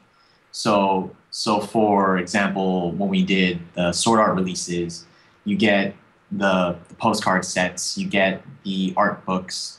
And you get it in a really nice case. We want to make sure that like um, you really enjoy it.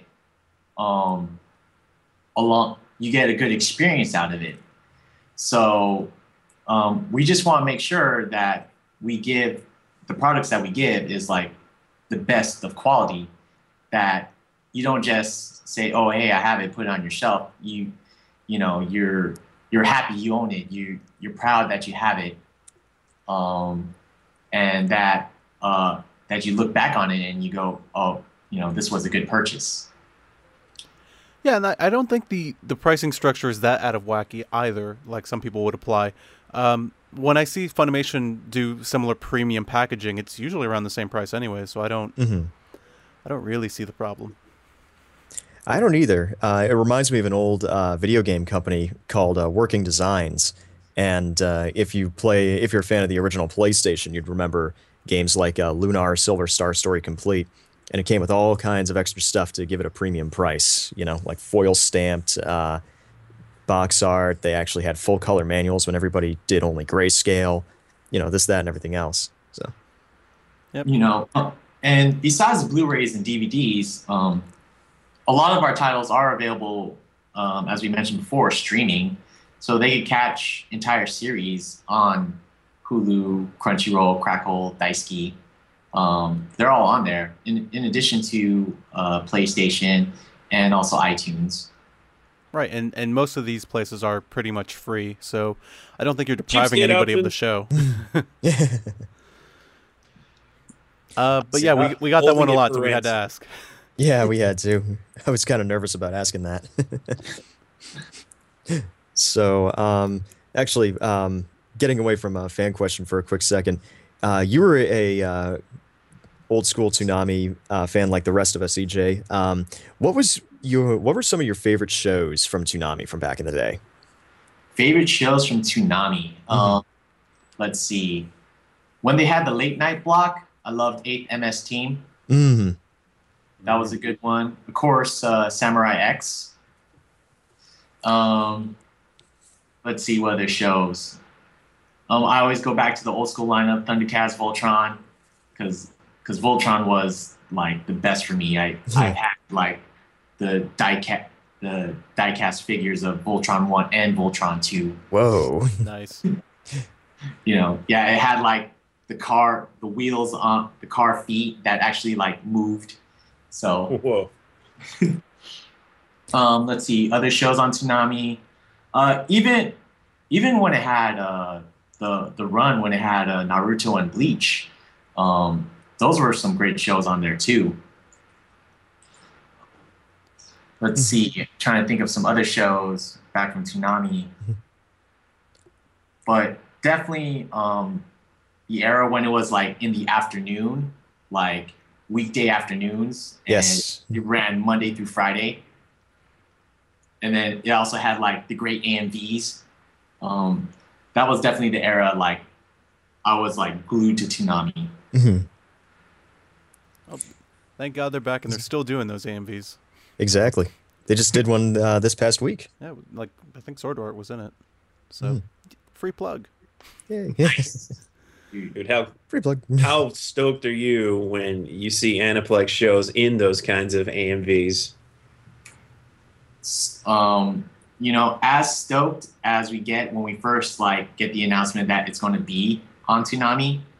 Um, like when we see the promotions, the A M Vs, the commercials, as well as like them posting uh, random gifs of our titles from on their Tumblr. Um, you know, you get that little in excitement inside. You're just like that little bit of juiced. Yeah. Um, and I guess we're going to go ahead and wrap it up. I, I guess our last question, unless Sketch or Jim, you have anything? Uh, I'm tapped out. uh, is the question asking about dubs? Okay. No, no, you can go ahead, Sketch, if you have to. Oh, okay. Well, I know a couple of people were asking this on uh, in the feedback, but I am also curious. Um, I know it. Since you brought up that uh, certain contracts allow and don't allow this, but is there, you know, kind of a, uh, how do I phrase this? There wouldn't necessarily be a method in determining this, but some shows get dubs, some shows don't. Is that is that just really contractual, or is there certain shows that you think are going to do better with dubs? Um, well, let's see. With with dubs, uh, really, it's based on title to title. Um, right. Uh, as a as a debate here, it's um, we always want to look over and see what's the best venue to uh, release a title, um, and it's a little bit of both. Um, one, it's one's part of the negotiations with uh, Japan. And two, it's us making sure that we're releasing the title through like the best venue. Um, for for example, um, not not all titles, you know, um, can be pulled off with a dub. Um, I don't want to narrow one down, but like, yeah, some sometimes like translations for series like might get lost when you translate it for uh, for an English-speaking audience, mm-hmm. um, so that that might that might be considered too when it comes to like creating a dub. Like, will will the fans understand? Like, if we translate this and uh, put it out with an English dub, or will the jokes like, you know, only stay within like its original language? So it's a mixture of things, but Um, we really do consider that um, when it comes to making these decisions, like for the dub. And we want to make sure that all our titles get the best venue it does. Speaking of the venues, uh, have there been times when you didn't necessarily plan on dubbing a show, but a venue wanted the show, and therefore you decided to dub it for that venue? Well, as far as I've been working at Aniplex of America, um, I haven't seen an example. Everything has been uh, uh, pre-planned. Um, there hasn't um, there hasn't been a case like, we're we're going to put this out tomorrow. Okay, can you dub it? Like, um, so um, I haven't seen like an emergency dub this now. Like that, that's not quite what I mean, but. You know, like you're you're pitching shows to various venues, and you have these shows. So, do you plan on dubbing something before you pitch it to certain venues, or I imagine it's a little this or that? Um, it really depends. Um, we we do preview the show, and sometimes we have our doubts, but we really got to check out how are the fans' reactions to it as well. You know, mm-hmm. um, if, you know, we could have our doubts, but if we see that the fans really enjoy it, then we'll definitely put a dub into consideration. Alrighty. Uh, okay. Uh, unless there's anything else, I think it's time to start wrapping it up. Last question. Uh, what do you think uh, Toonami means overall for the domestic anime industry, uh, not just Aniplex, but but for everybody? And what would you like to see in the future from Toonami? Well, Toonami has been very important for um, the anime industry, um, just as the fact that the, the demand is out there. Um, we definitely like to see Toonami grow and hopefully be more than just one night. Well, speaking for myself, um, I definitely want to see Toonami grow and, you know, become more than just one night. Um, because really, there's a lot of good shows out there, and um, you could only and you could only show so many shows within the, the four-hour block, or four, well, twelve to six, eleven thirty six. So um, the six-hour block that they have. So hopefully, we really want to see Toonami grow and come back to its heydays of when it was, when it was showing like five days a week. That's our hope. Alrighty. E J, thank you so much for taking time out of your schedule to join us. Definitely. It was a pleasure. Thank you guys so much. Thank you. I hope to see you at Anime Boston, E J. Oh, for sure. Um, is it okay if I could do some plugins? Go. Yeah, sure. Yeah, yeah, absolutely. absolutely. Do it. Definitely, uh, for you guys out there who are following Aniplex, our next couple events, um, we will have a panel at Anime Boston. Um, we'll also be at Kawaii Con and Sakura Con. This is all coming up within the springtime. See you at Sakura Con.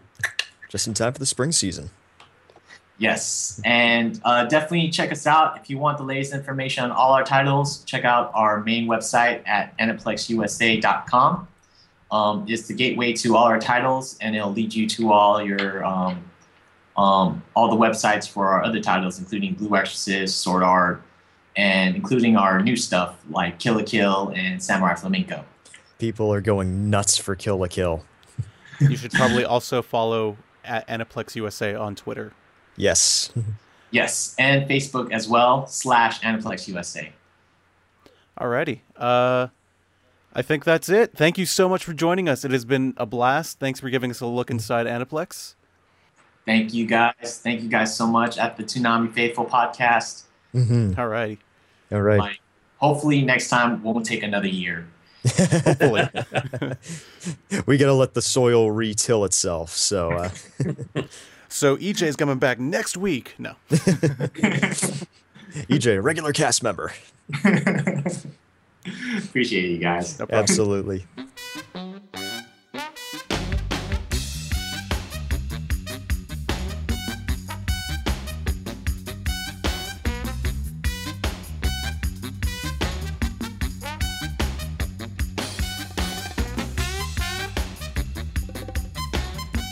And we're back. Lance, it's your time to shine, buddy. Well, uh, I'm not really sure how to start with this, really. Um, well, basically, I've uh, I've been in art college. Uh, well, I've been in art college uh, years ago, uh, majored in animation, like in sheer naivete of like how you know how to get cartoons on T V and whatever. And I just kind of figured, well, like, oh, well, maybe Cartoon Network could be able to do what they did back in the day, which was uh, something called What a Cartoon Show, which they showcased a lot of pilots for potential shows, which, you know, Dexter's Laboratory, Powerpuff Girls, Johnny Bravo, uh, Courage the Cowardly Dog, and many others, like, you know, got their start. And apparently they uh, were trying to do the same thing, uh, you know, a few years back uh, called Cartoon Institute, but that kind of fell through. I was kind of wondering, like, you know, maybe one day in the future, maybe not immediately, uh, Toonami might, you know, adopt that idea, you know, have people, like, online, like, uh, submitting uh, their own pilots for potential shows, or potential original action shows to be made. Um, I kind of thought it was, like, you know, it'd be a, kind of a cool idea if, you know, they had the budget and, you know, if they, uh, if they need some new new shows in their schedule and not be fully anime. So, yeah. uh, do you, do you want me to go with logistics or just run with the idea? Uh, whatever you prefer. Well, because logistically, yeah, I would say no to that show. Yeah. Uh, just because, it, one, it would probably cost a lot, and two, like, uh, you don't want just random guys from the internet suggesting shows and pitching stuff. Um, especially if, if these are supposed to be pilots. Like, you just, it's not a good way to go about that. However, I, I don't mind shorts or whatever being shown on Toonami. Like, that I think would be really cool. Like what Kick Heart did, more or less. Right, like Kick Heart and... Uh, King Star King! And King Star King and all those. That would Rage be really Star cool. That would be really cool to do, but at the same time, it's just like, I, I don't know if they could dedicate a half hour to that. What I was always thinking is that they would always have, like, short animations from like some of the greatest Japanese directors in between like commercial breaks or uh, special events or whatever. They kind of did that before, I think. From like yeah, from like um, like maybe a short from The Animatrix or a short from Neo Tokyo or a short from Memories. I guess with Memories, yeah. This hasn't been dubbed, mm. which is a problem. um, but yeah, just stuff like that. That would be that would be cool. But again, just logistically, I understand how hard it is to do that stuff and.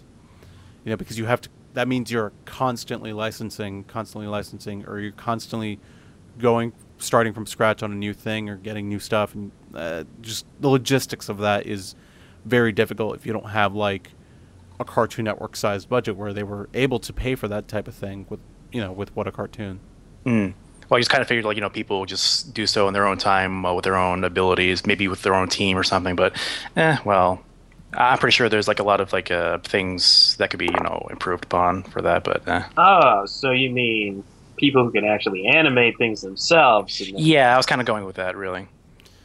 Uh, well, see, the problem is again, like people submitting stuff. There's a lot of legal, like just people submitting stuff to a network. There's a lot of legal stuff that goes in there, mm. and to just take something, it it's it's kind of a. Like, I think Adult Swim has even done this years ago, and it ended up legally, not I don't want to say it backfired on them, but it would have backfired on a lot of the creators of that stuff. Well, I remember Korgoth. Korgoth wasn't one of them. That was, that was internal. Okay. Yeah, it's a completely different game to do internal projects and getting animators from wherever to work on them, and then having animators submit stuff that they make themselves on their own time.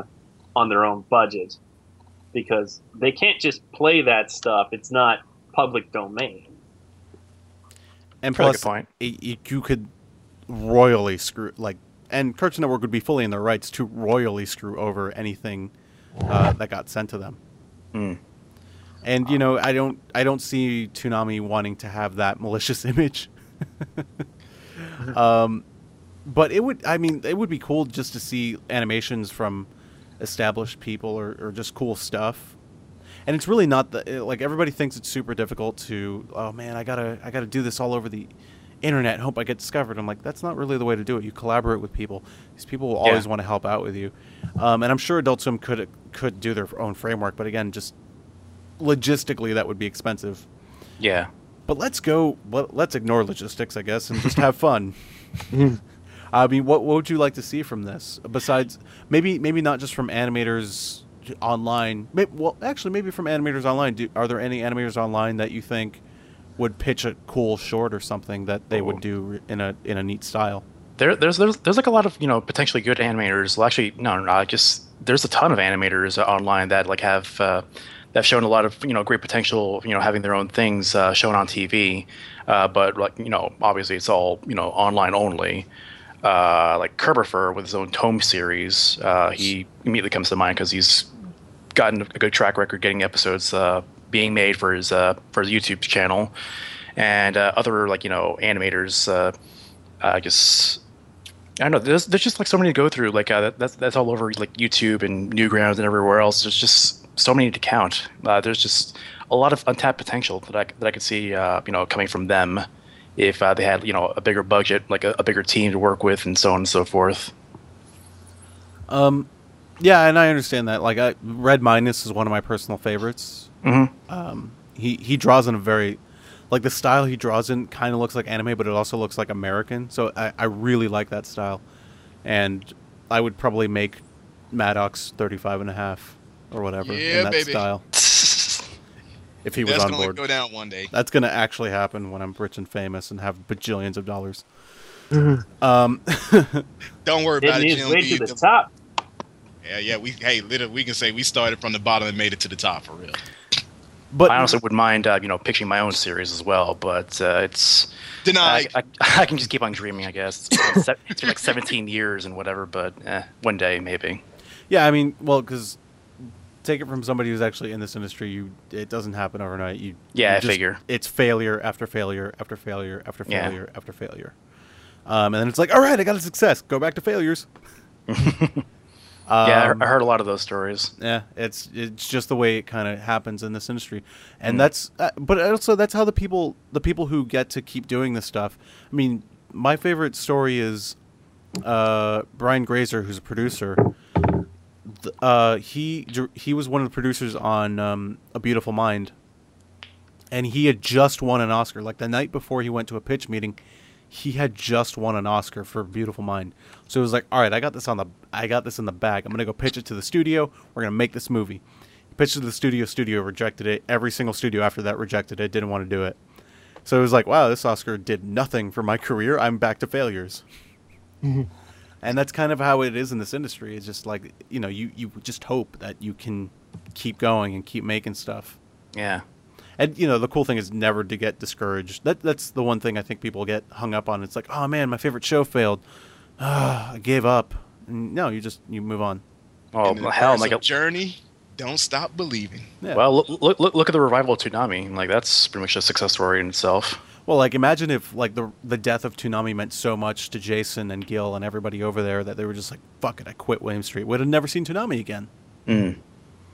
So, you know, that's that's more the attitude I wish people would have when their show gets canceled. Like, oh, man, it got canceled. Let's try to save it, maybe. Let's let's write a letter. Let's buy, you know, show that we do support it. But once it, it seems clear that there really isn't much going to happen with the show, it's time to just let it go. It's possible, yeah. It's kind of like, you know, constantly getting rejected uh, from your job applications, and you just got to keep trying, got to keep trying. Just keep going, then. Mm-hmm. Um, well, I've been... Life I, is reje- rejection is life. Life is rejection. I mean, I'm a voiceover guy, and what do I get most of the time? You know, eighty percent of the time I hear no. It's the twenty percent that keeps me solvent and keeps me uh, going. Yeah, actors probably have it worse than anybody else. Actors probably go to more auditions than... anybody. And oh, like, I, I pretty much know. I've got a friend who's pretty much an aspiring voice actor who's uh, pretty much trying his damnedest to get himself known, but uh, yeah, you just yeah. got to keep trying, really. It's just no, no, no, no. But the cool Even thing about if you it, win an Emmy, it's still not going to get your work. Yeah. Mm. The cool thing about uh, the, this day and age, though, is that I know we're kind of going off track here, but yeah. I feel like this is actually a very interesting track of thought. Mm-hmm. It's fine. It's fine. Um, the cool thing about the world we live in today is that even though, you know, we have failure after failure after failure, we can still do our little side projects. Like, I've been very lucky that I I, I have work. I keep finding work, uh, but I get to keep I get to do stuff like this podcast, and I get to do stuff like O P P Japan on the side while I continue to look for work and fail in something or keep doing something. But I have all these other things to keep me occupied, and it's keep me in front of people. And I think that's the attitude that people in, in the, who are new to this industry need to take up. Like, while I'm not working, I need to keep myself busy. Mm-hmm. So Much. I'm going to yeah. go do something. Even if nobody listens, like, just fucking do it. Well, this is my little sanctuary, and it just keeps me from punching people in the face. That's better. It's like Darrell all of a sudden just, you know, turns away. It's like, man, that was a great podcast. Hey, Darrell. Bam. See, we stop him from doing that. Because he takes that out on us. And that's, I mean, that's a, that's a really cool attitude to have. But back to this uh, show idea, before I go off the rails again. Um... Again, ignoring logistics, because logistically I would just say Toonami would need a much bigger budget to make that happen. Yeah. Uh, I would love to see shorts from, like, Red Minus uh, paired up with shorts from, like, uh, Yashiaki, Yashiaki Kawajiri. Yep. Sorry, I mispronounced his name there, everybody. Wicked City, Ninja Scroll. Well, specifically The Running Man, but Running Man's over at Liquid Television now. Yeah. Which... Urgh. Well, I'm happy that they brought Liquid Television back, but that's a totally different story. But I, I love that short, and I wish Toonami would air it, because it actually does have an English dub. Uh, but yeah, I would I would love for them to pick up stuff like Ohio, which is one of um, Satoshi Kon's shorts, and uh, other stuff like that. It would it would be a it would be a time and a half. It's all wishful thinking, really. Yeah. And I guess we've gone long enough, probably with the interview included. Mm-hmm. So, uh, does anybody else have anything to add, or are we are we good on this could never happen, but hey, we can dream? I'm just a voice monkey. So anything's possible. I think I'm just in porcelain muscle. It's gonna take somebody with a vision and money, especially money. Yeah, the money part's more important. Maybe we yeah, can yeah. talk to Bill Gates. The money part's way more important, unfortunately. Yep. Money makes the world go round. Especially in this industry. Any industry, really. Yeah, it's the it's people. People, I hate when people are like, "Oh man, artists shouldn't work for money." It's like, bitch, how do you think we eat?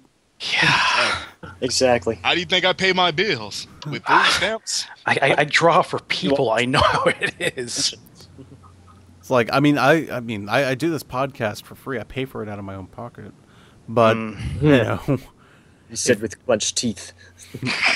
Yeah. Uh, but you know, I don't, I, I don't go out and edit for free most of the time. One, O P P Japan is like kind of my one exception.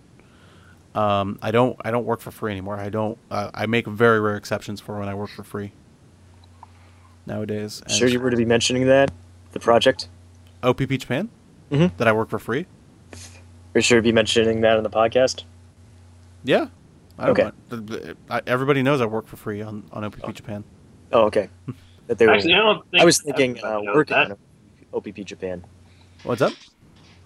Just working on O P P Japan. I thought that was still secret. But that I work on it? No. Yeah. Okay. Well, that's definitely not secret. That's not secret. Okay. That's his reason for... That's my reason for leaving you bastards. No one cares.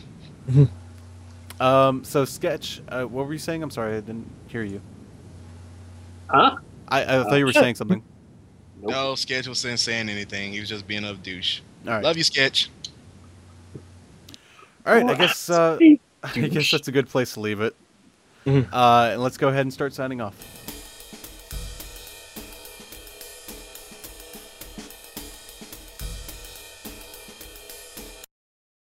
So, uh, t-shirts are now twelve dollars, plus they come with Nerdcore Absolution Volume one for free. Please ask about bigger and smaller sizes.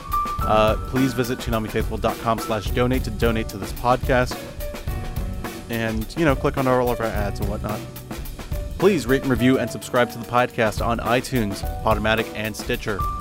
And we're also on Zune for the three of you out there.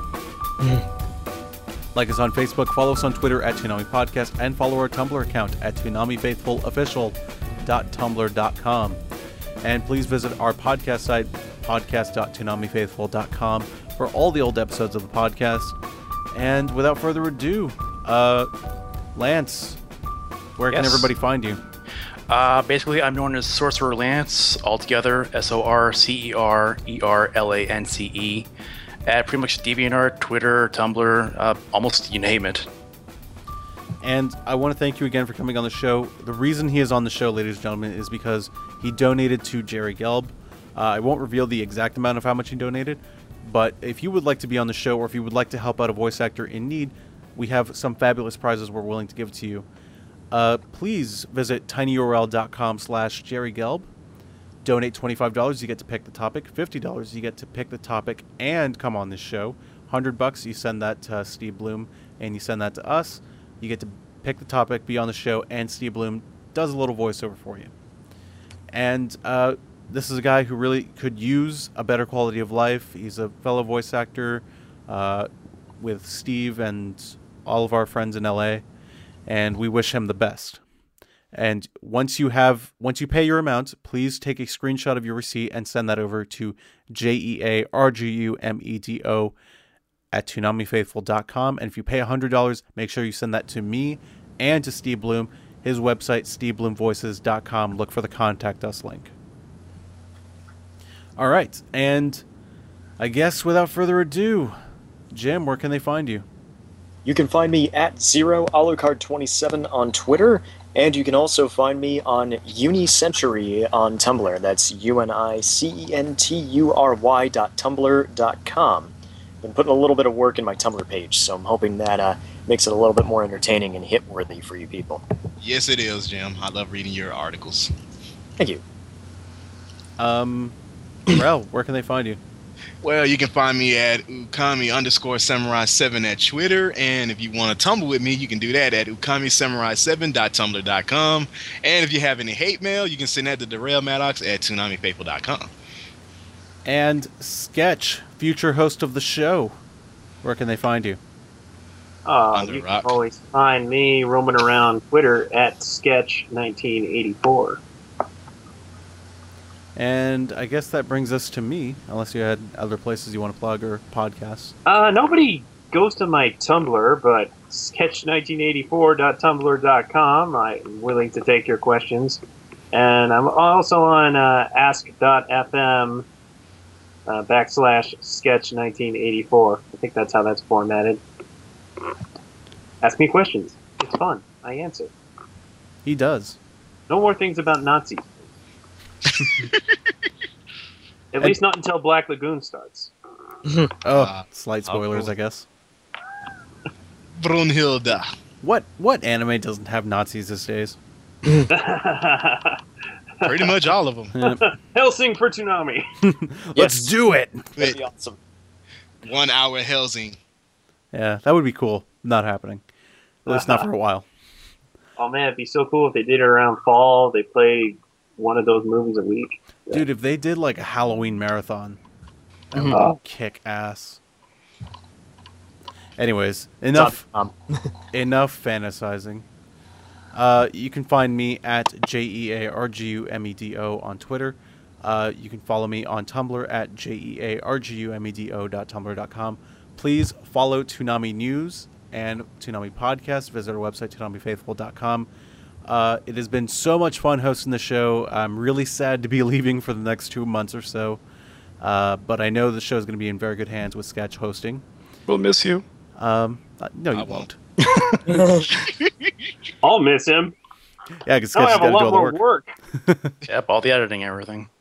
This used to Trust be easy. You guys are gonna love O P P. I would just show up and talk, and now I got to do stuff. Yep. Uh, but now it's... Uh, Now it's, you know, kind of time for me to go.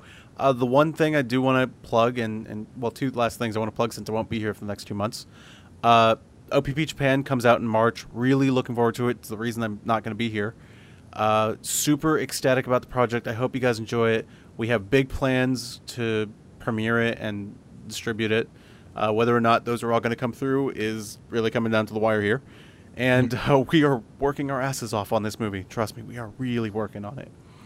Uh, and the other thing I want to plug, uh, it's not really something that I, I try not to bring real world issues into the podcast, but since this kind of affects our podcast, I thought I'd go ahead and bring it up.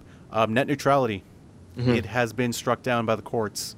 Uh, we need the internet to be free and open so that uh, our show isn't changed or stuff like that. Like we're not, we're not censored. throttled for, no, not censored. I wouldn't say censored, not throttled so that we're given the same priority as Netflix. Uh, that nobody has more priority over the, another web service. And Netflix and companies like Google are behind net neutrality, so there is a white house dot gov petition. Please go sign it to get the government's attention. And this is legally reclassifiable. Uh, this is not a Republican or Democrat issue or anything like that. This is keep the internet free and open, and uh, do what's best in your interests, because this is this affects all of us. This will affect your porn, people. Do not let the angry old men take care, take over the internet like they've tried so many times the past few years. Yep, exactly. Alrighty, and that is officially my piece. It's been so much fun to host the show. I know Sketch is going to do a great job. Uh, see you guys in hopefully April. Uh, I will for sure see you all in May when we do the MomoCon panel. And for the last time for a while, peace. We're out. Deuces.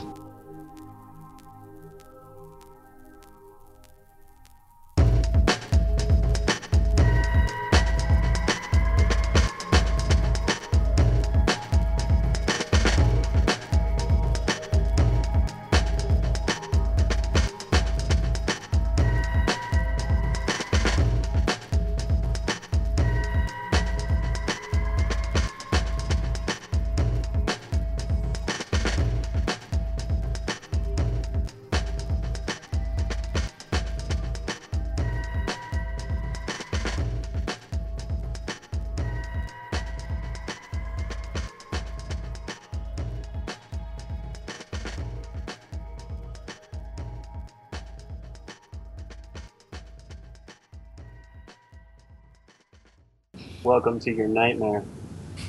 You're gonna like it.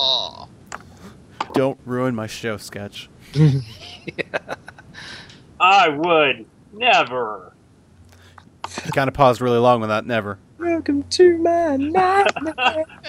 I paused. Did like yeah, it. A little. Hey everyone, welcome to the Toonami Faithful Podcast. My name is Jose Argumedo, and with me tonight is. Hey, it's Samurai Darrell Maddox. And. Shit.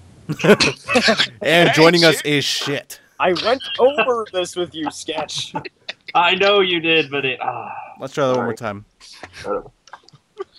God damn it, Sketch. I was That's thinking okay. of something witty to say, and it caught me too soon. We'll try that one more time. Great start.